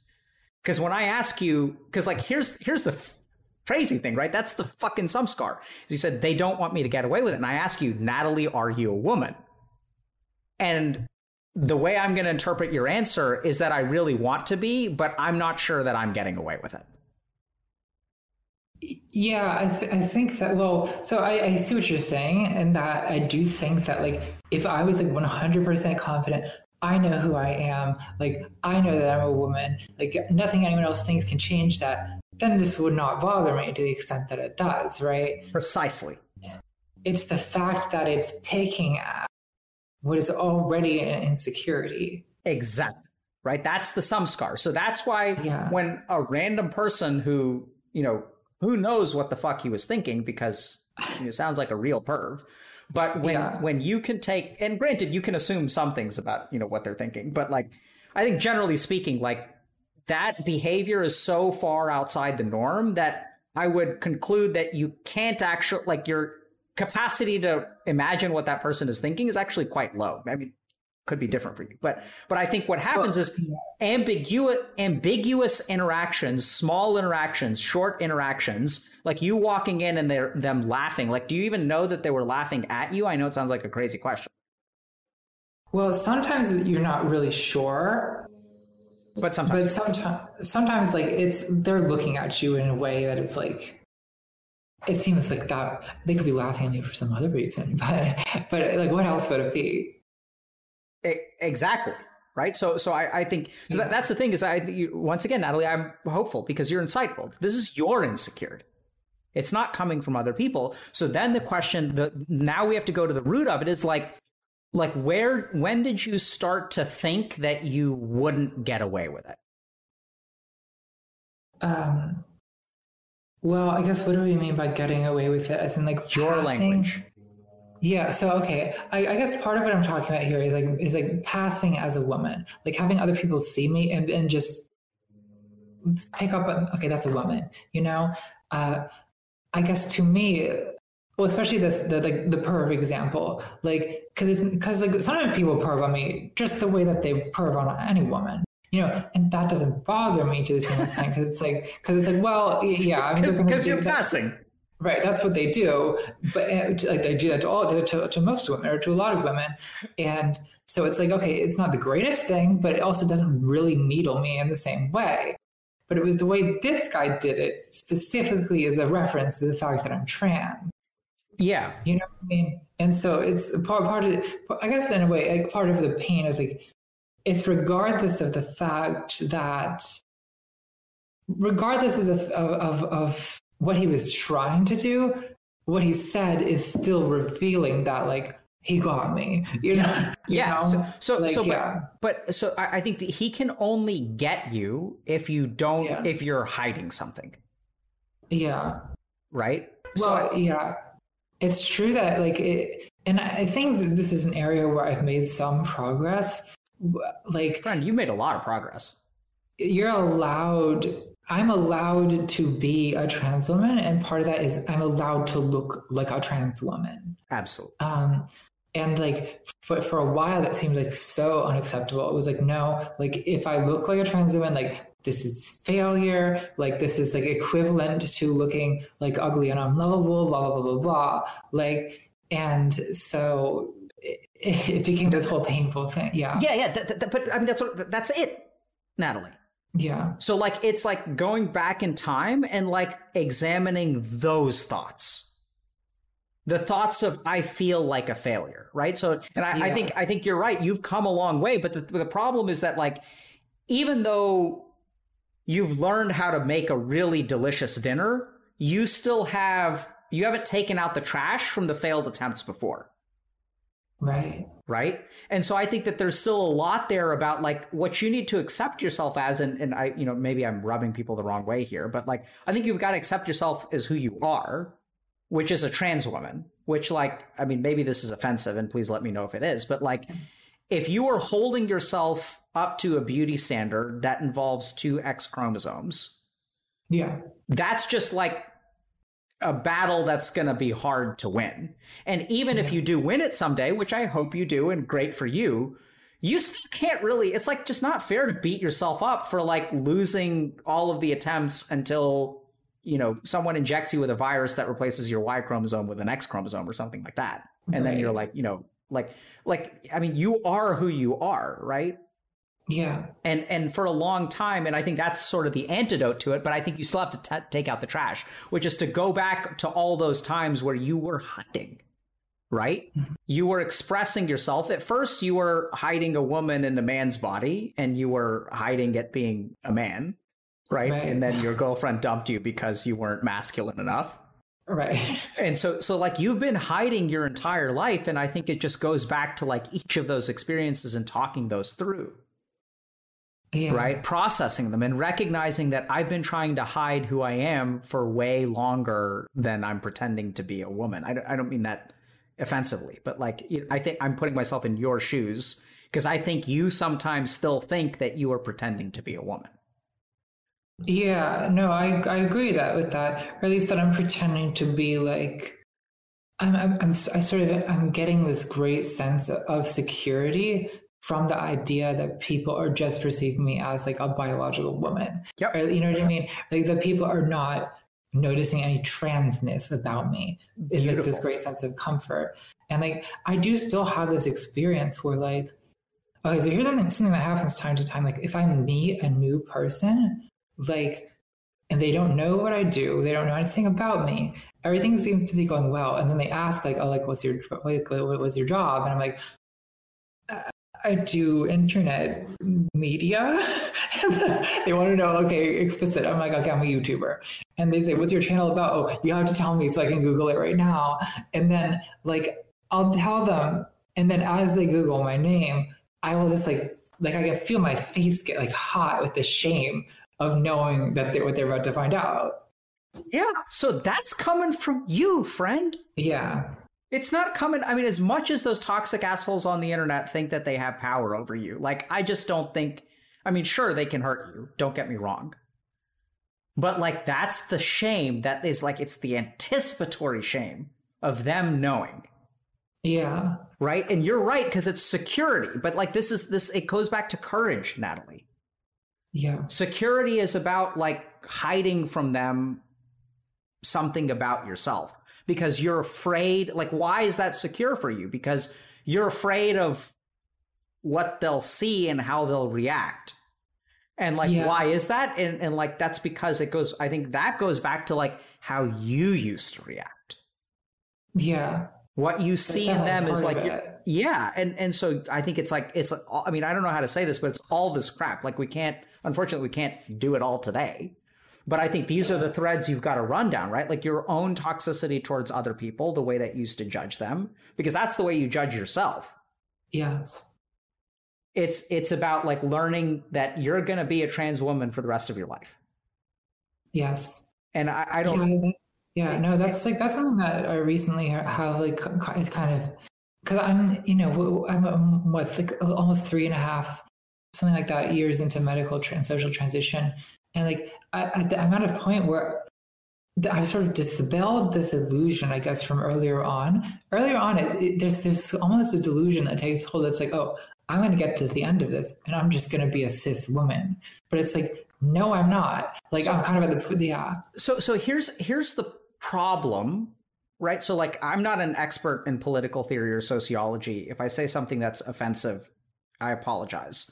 Here's what I see as a problem, and you're welcome to think I'm wrong if you don't accept yourself as a trans woman, you are placing a value on cis women over trans women.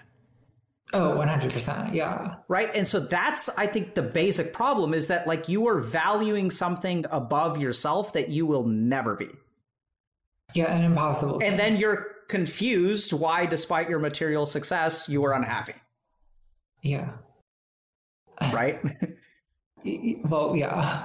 And and so like natalie like it, it comes to like accepting who you are and accepting that you know like there are a lot of parts of you that are ugly and you hate yourself and whatever but like i think you've got to go back and and just i mean that's the thing. Until you accept yourself for who you are right? And you can still like want to be more feminine but once again it's like that has to mm-hmm. come from you and that has to come from like forward momentum. It's like you're like the person who wants to lose 50 pounds and has lost 30 pounds and you're beating yourself up because you still need to lose 20 more. Like it's going to be a journey. Yeah. And I don't think at least in this life you're ever going to be a cis woman. We'll see. But the thing is i don't think that there's a problem with that. Yeah. Right? I, I think it's like if you think there's a problem with that that's on you but if you think it's a problem with it, that's not something that's ever going to, I mean, maybe medical, like, who knows? Right. We well, I feel that it's like, I feel that it's something I sort of just, I mean, there are trans women who kind of say like, oh, I'm not even trans anymore. I've had all the surgeries, like, blah, blah, blah. Like, but I don't, I think that, I don't quite agree with that. I think that like, there's no erasing who, where you come from. And I guess, I guess but I, boy, I Natalie, that, do you try? Yeah, well, sure, I do. Especially, I mean, like not all the time. I don't try all the time, yeah. and I'm like aware that online, like, and like, come on, the, the game is up. People know that I'm trans. Like, but but it's true that that like offline, I do try to keep people from knowing. Okay. A lot of the time, and like, so, yeah, go for it. Sorry. And I guess on some level, I I, there's also a regret almost at the time on the internet. It's like, well, I might have had a, had a chance to just kind of blend in and just not have to deal with any of this if I hadn't made this so public. Yeah. So the regret is once again about the security. It's about the mask. Your regret yeah. is that like you let people know who you are. Yeah. If your regret would have won, you would be living a life that is inauthentic and you'd be happy, any- uh, unhappy anyway. That's true. Yeah. It's hard to really, but like you've got to just swim in that shit yeah. Well, I know like with some trans people, like they, like they call it's called um like we call it like living stealth, which is when you're living. Uh, you're not out as as trans to the people around you. People just think that you know if you're trans woman, people just think you're a woman. They don't know about your trans history. Um, so I think part of the, I think because I've heard from a lot of people who live that way that it actually kind of eats away at them in its own way because they're keeping this major part of them away yeah. from other people. I, think part of my issue is that I never have lived like stealth except in these like little isolated incidents where I'm like, I'm enjoying the fact that I've just met this person and they don't seem to know yet, you know? Um, but like, I, I think that because I don't have that experience of living as stealth, I guess I feel like I don't know. I wish I had like at least more of that. And maybe if I did have more of that, then I would realize that it's not that great, and I wouldn't care. You know. So Natalie, I, I you know, this may be. I don't even know what the statement is going to do. I didn't realize you were a trans woman when I watched your YouTube video. I don't know yeah. how that's going to affect you. Like, how does that make you feel if I tell you that? I love it. I know I'm not supposed. To, I know I'm not supposed to love it, but it makes me feel really good. Okay, so so forget about what you're supposed to do. Yeah. Like why? Like I'm telling you to, to you know, so you can look at yourself and like yeah. what feels satisfied. Well, it feels like um, I guess it, it, it feels like you saw me the way I, I kind of want to be seen. Okay. And now I know you're a trans woman. Yeah. How do you feel? Uh, I mean, I it's fine. Most people know, but like, but I guess it's um, it does. I feel ch- change a little bit. I I feel like it must. Change What's changed? me. It must change how you see me somewhat. Look at my face. What do you see? What do I think about you? Well, I don't know. Try. I mean, you invited me on your show, Sure. so couldn't hate me that much. But, but I, I didn't know you were trans when we invited you on our show. Yeah. Uh, well, I guess. Natalie, look at my face and tell me what you, what I think about you. What do you see in my face? Um, well, I, I think I think you're interested and and you care what I have to say. Okay, good. Both true. Anything else? Yeah. Um, I mean, okay, you don't seem like you don't you don't seem to be disgusted. What do you think about that? um, that it's nice. Yeah, so when you say something must have changed, what must have changed? Well, I guess it comes from this fear that like if people know that I'm trans, they're gonna like recategorize me as like okay, Craig, like uh, I don't know, some kind of abnormal deviant instead of just and which I don't know, like why, why do I care so much about people think I'm an abnormal deviant? I am an abnormal deviant. Like I don't I don't know. I don't know. Yeah, Well, you care this, so like, much because because like it Yeah. comes from you, man. Yeah. And hopefully that's not offensive. I just don't know. I just don't know. Like I don't know. I honestly don't understand why I have this like conformist streak that comes out about this particular issue when a lot of other ways I'm not really that conformist. Yeah, so like like here's the thing, Natalie, you are a complicated bundle of all kinds of shit. Some of Yeah. it good and some of it bad. And I accept all of it. Hmm. Whatever. There's a part of you that's a toxic asshole, fine. There's a part of you Yeah. that's brilliant and a good teacher, fine. There's a part of you that's a trans woman, fine. There's a part of you that's just a woman, without cis, without trans, without anything else, fine. But you're you. Yeah. And like every part of you that I've seen, I think is great. Right? Like you're just you. And like you keep on doing you. And don't worry about like, you know, like, like, cause when I tell you, like, when we explore my understanding of whether you're trans or not, it like, it comes from your head because you've been talking to me the whole time. I've known you're trans uh, sort of the whole time, right? But it's like even when I share with you, like, so you've had a particular impression of me, but when we start talking about my beliefs about whether you're trans or not, this whole other complex arises in your mind. Do you see that? Yeah. Whereas we've been talking for like two hours and like, I mean, I don't know if it's been there or not, but I haven't noticed it until now, which is like, it's just weird. It's a whole separate thing. Even it's like my preoccupation with like how you're seeing me or how Yes, you're yes. yeah. right? And Yeah. I I turn that switch on by telling you I didn't know you were trans. Yes. Whereas we've just been two humans talking about shit for the last two hours, and like it's been fun for me. Hopefully, it's been fun for you. yeah. And then all I have to do is I have to tell you I didn't know you were trans because I really I, I didn't know. And then as soon as that like a switch turns on in your mind and this whole complex opens up, but like that's just like some weird psychological conditioning or a samskar. It's not anything to do with reality. Does that Yeah. make sense?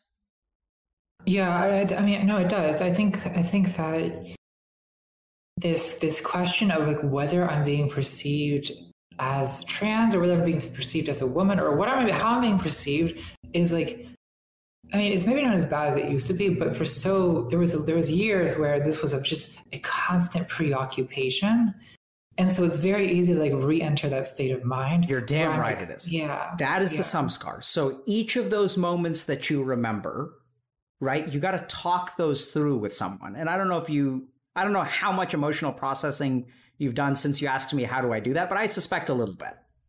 So your mm-hmm. tools are going to be like going back, thinking through that, trying to talk to yourself like your older sister. You may evoke compassion, maybe like a shortcut to find, you know, what you needed to tell yourself and how to practice self-compassion, which I think everyone can do. Like one tool is just pretend that you're the older version of yourself. And, I mean, yeah. you know, and just going back in time. And the third thing, and I, I, I kid you not, Natalie, is just noticing is enough to transform. This is the biggest like mis- misunderstanding of the largely Western world is that we think that doing something enacts change. Whereas the yogis in the East say awareness of something is sufficient to change it. Hmm. And so I'd say just notice these thoughts. Notice, notice, notice. And when you explore, why do we say explore? Why do we say emotionally process? We are bringing things up from your mind for you to notice. And that is what emotional processing is it's kind of really bizarre. But like, you know, if you tell someone, hey, uh, you know, I just lost a loved one, and that person says to you, hey, I'm sorry, that sucks. Is that person alive? Now? No. that they express, but like, the, but why do you feel better? They didn't do anything, right? All they did is acknowledge. Yeah. They noticed hurt. your hurt. And that in and of itself is sufficient to reduce it. It's crazy but that's how it works. So that's my recommendation to you. I think that's maybe kind of part of the hope and part of the motivation for making the like the more personal videos that I do is like this this feeling that like oh if I can share if I can make other people see the pain that I'm in that will be some it will some in some way relieve part of it. Yeah, so I uh, makes sense to me, but I think this goes back to something you said at the very beginning of the interview, which is that you're a confession mm-hmm. junkie. Yeah. right. And I, I don't think it's about sharing with the rest of the world. I think it's the reason that feels good. Like, why does confession is because you're noticing it, right? Like you're accepting it, you're bringing it to the surface, you're not hiding it, you're not masking it, you're not stealthing anything. Mm. You're just being with it. And then mm. it gets easier, which is like, I think anthropologically, like probably one of the reasons that if you look at like a you know how confession and things like that evolved that probably has something to do with that mm-hmm. questions? Well i know like um i guess a lot of teenagers are, are kind of like bullies and then come to like later regret or feel horrible about having been bullies. Like i've talked to a lot of people like like they look back on their teenagers and they say like oh i was awful to people. But it came from this space of like of being hurt themselves and kind of I don't know, preferring to like be on the side of the person doing the hurting or something for once. Um, I guess. Sorry, I forgot where I was going with this. what was Take the question you asked me? Huh? What was the question? What was the question you asked me? I just said, do you have any questions? Oh, I guess um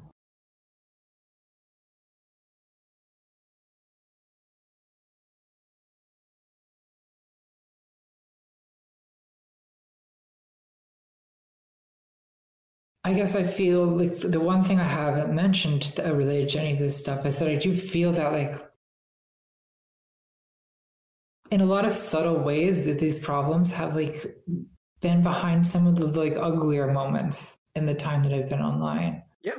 And I, you know, I, I don't know how aware of this you are, but like a lot of the, like I'm like a fairly controversial person within trans spaces okay. because of like a lot of people are upset about some like borderline transphobic things that I've said in the past, and it's I I sort of I I I know that the, those the things that I said that that are are contra like, I didn't say anything too horrible, but like it's something that like people kind of pick up on because in a sense when they say that I'm transphobic, they're right.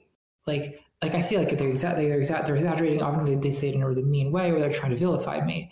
But like they're they, they like they see the same thing that you're seeing, you know, and I feel that, and I feel that on some level they're right that it has like come out in these ways that are sometimes ugly. And I guess I just don't. I, I guess my final thought is like, I wonder if there's any way to kind of like undo some of the damage of that. Sure. Of course. So, so I, I know it sounds like a simple answer to what sounds like a heavy question, but yeah. absolutely, Natalie. So I think it mm-hmm. starts with what I'm hearing is that there's a little bully in you that sometimes is a little bit bullying towards trans people, which we know yeah. because you bully the shit out of yourself all the time. Right. and and that it peeks out and then some people from the trans community blame you for it. Yeah. Which I don't think you're transphobic in the way that there's like true transphobic people, but I'm not surprised that there are people who are attuned towards some of your negative attitudes that fluctuate and peek out in your content. I think yeah, it's not actually fair or compassionate for them to like zero in on those moments in the larger scheme of your overall thread. Right? Mm-hmm. I tend to be a pretty compassionate guy. Sometimes I can be a dick. And I think it's fair for people to sniff that out. And yeah. like I'd also appreciate it if they could, you know, look at the scope of my things and judge me for all of it. That's what now, I want too. Yeah. Yeah. So, I mean, but that's sort of on them. And you ask, can I heal from it? And I think absolutely. And I think this goes back to what we're talking about, which is that you've got to start with yourself, right? You've got to start with like stopping the bullying towards yourself.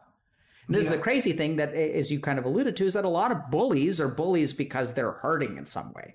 Like if you look mm-hmm. at kids that are behavioral and like hit other kids, it's oftentimes because they were abused. And you kind of mentioned, you've alluded to this, but it's something that I call the cycle of abuse and it's like the cycle of abuse continues. Like we see it in like medical training where you know, you get yelled at in the operating room by a surgeon because I mean, it's like my second day and some guy's yelling at me because I don't know how to do surgery. I'm like, dude, if I don't know how to do anything in this room, it's fucking your fault. Like it's not I mean, yeah. you're the person who's been doing surgery. This is my second day, bro and and so so we do that right like we learn a particular way of like interacting and then we adopt those patterns and we propagate them so if you want to make the world a better place and you want to heal the hurt that you've caused and i don't doubt that you've caused hurt and that's not because you're a bad person it's because we all cause hurt mm-hmm. like you know we're new at this thing called life yeah can you fix it I mean, can you fix those particular things? No, I, maybe not. But I don't think that's relevant. I think you've got to start by like trying to make the world a better place. That I think you can absolutely do. Start by yeah. understanding why you bully yourself. That to track that back to your hurt. Mm-hmm. Compassion towards that hurt will make the bullying behavior go away. And mm-hmm. once you become that person, I have no doubt in my mind that you will be a force for overall net good in the world if you aren't already. Mm-hmm. And that's what I think you should do. And that, my friend, is your karma. This is your journey, and you've been given these challenges. You've walked this path. You've learned how to stumble. You've learned how to fall. And then you will be in a different kind of place because right now bullying yourself in the trans community is transphobic and no one is going to do it. But I would venture that a lot of people are doing exactly what you do. But the problem yeah. is it's so fucking transphobic, no one's allowed to talk about it, so no one can ever help each other with it. No one ever, can ever be compassionate towards it. Well, that is the problem is that because on the one hand, it's either other people who are like very transphobic will take your side and then the people who are hurt by what you're saying vilify you for it.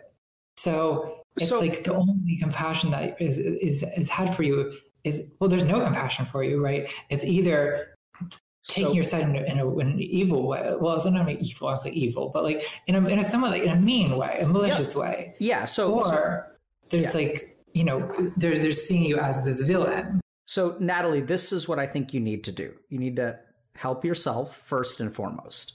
And then what you need to do is shine out towards the rest of the world. Yeah. Right? Like once you become like pure and clean and you accept yourself who you are, just let broadcast that shit out there. And some people are going to get pissed at you and some people are going to glom on and some people are going to twist your words. But it's been my overwhelming experience that when you just try to work on yourself and you become a decent human being and you just let the rest of the world see, it tends to work out pretty well. Yeah. So start by fixing the hurt within yourself, and then you can talk about being transphobic or bullying yourself or the hateful thoughts. And if you use those words, right? If you use, if you say like, I used to like look at myself in the mirror and like I'm ashamed of who I see, there is no doubt in my mind that like you know, lots of trans people out there are going to resonate with that. And then when Yeah. you say, this is how I learned how to be different, a lot of people are going to resonate with that. And then they're going to stop bullying themselves. And then you will be a, a force for good in the world and you will have healed the hurt. Sound good? That sounds very good. okay. This is very helpful. I'm glad because I never know where this is going to go. No, this is going very well. Okay. I'm glad.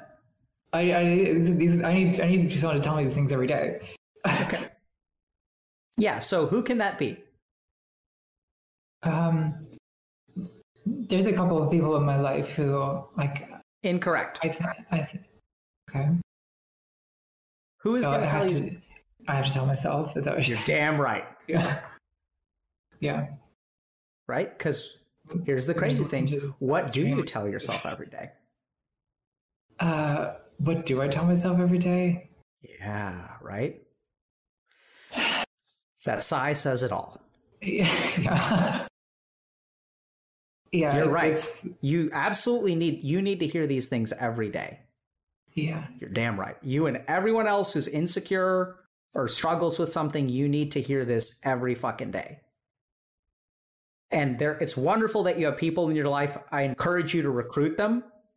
But once again, it depends on which side you're on. Are you on their team, Natalie? Or are you on the toxic team? Yeah. Work on it. I have faith in you.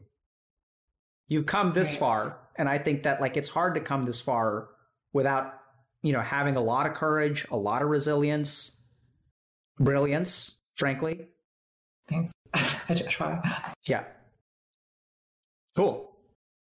So I, that kind of done. to. You okay, okay with that's- wrapping up? I, I'm no, I'm, I'm good. That's that Okay. sounds sounds great to me. Yeah. Um, so, you know, in terms of meditation, sometimes I'll teach a formal practice, but it, in this case, Natalie, I really encourage you to like watch what comes up.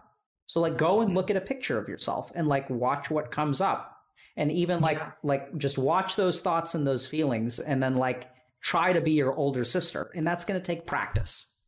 Yeah. You know, if you feel ashamed of yourself, just look at yourself in the mirror and see what comes up. See what you tell yourself. Right?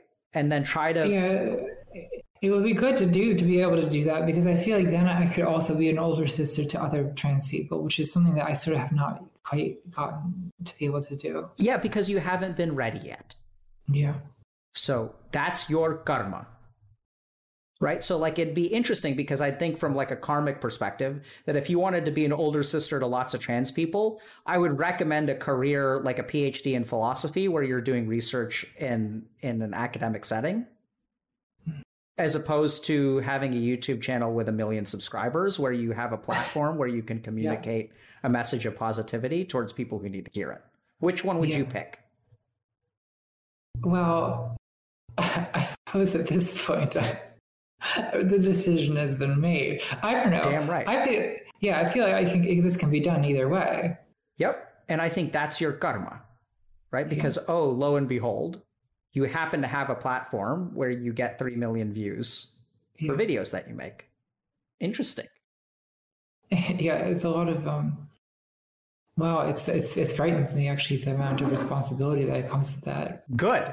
That is the best feeling that you've had all the time today. You should be terrified Yeah, it's terrifying.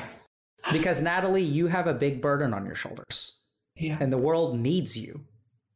yeah, And so, time to, you know, tr- start treating yourself well, get fully aligned with who you are as a person, because there are lots of trans women and trans men and cis women and cis men who are insecure about what they see and need something from you.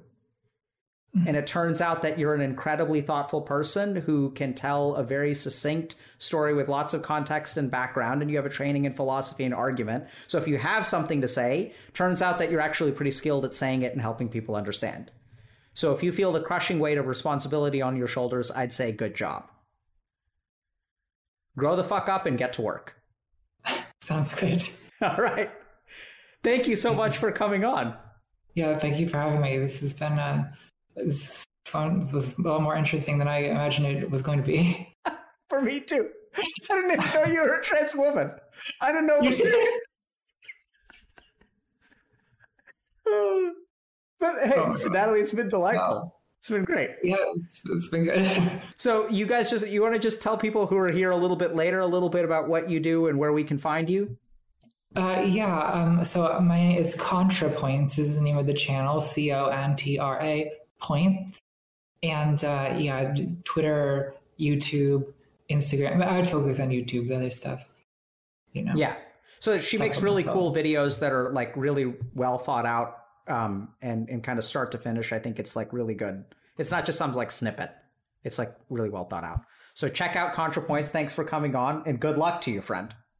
Thank you so much. All right, bye.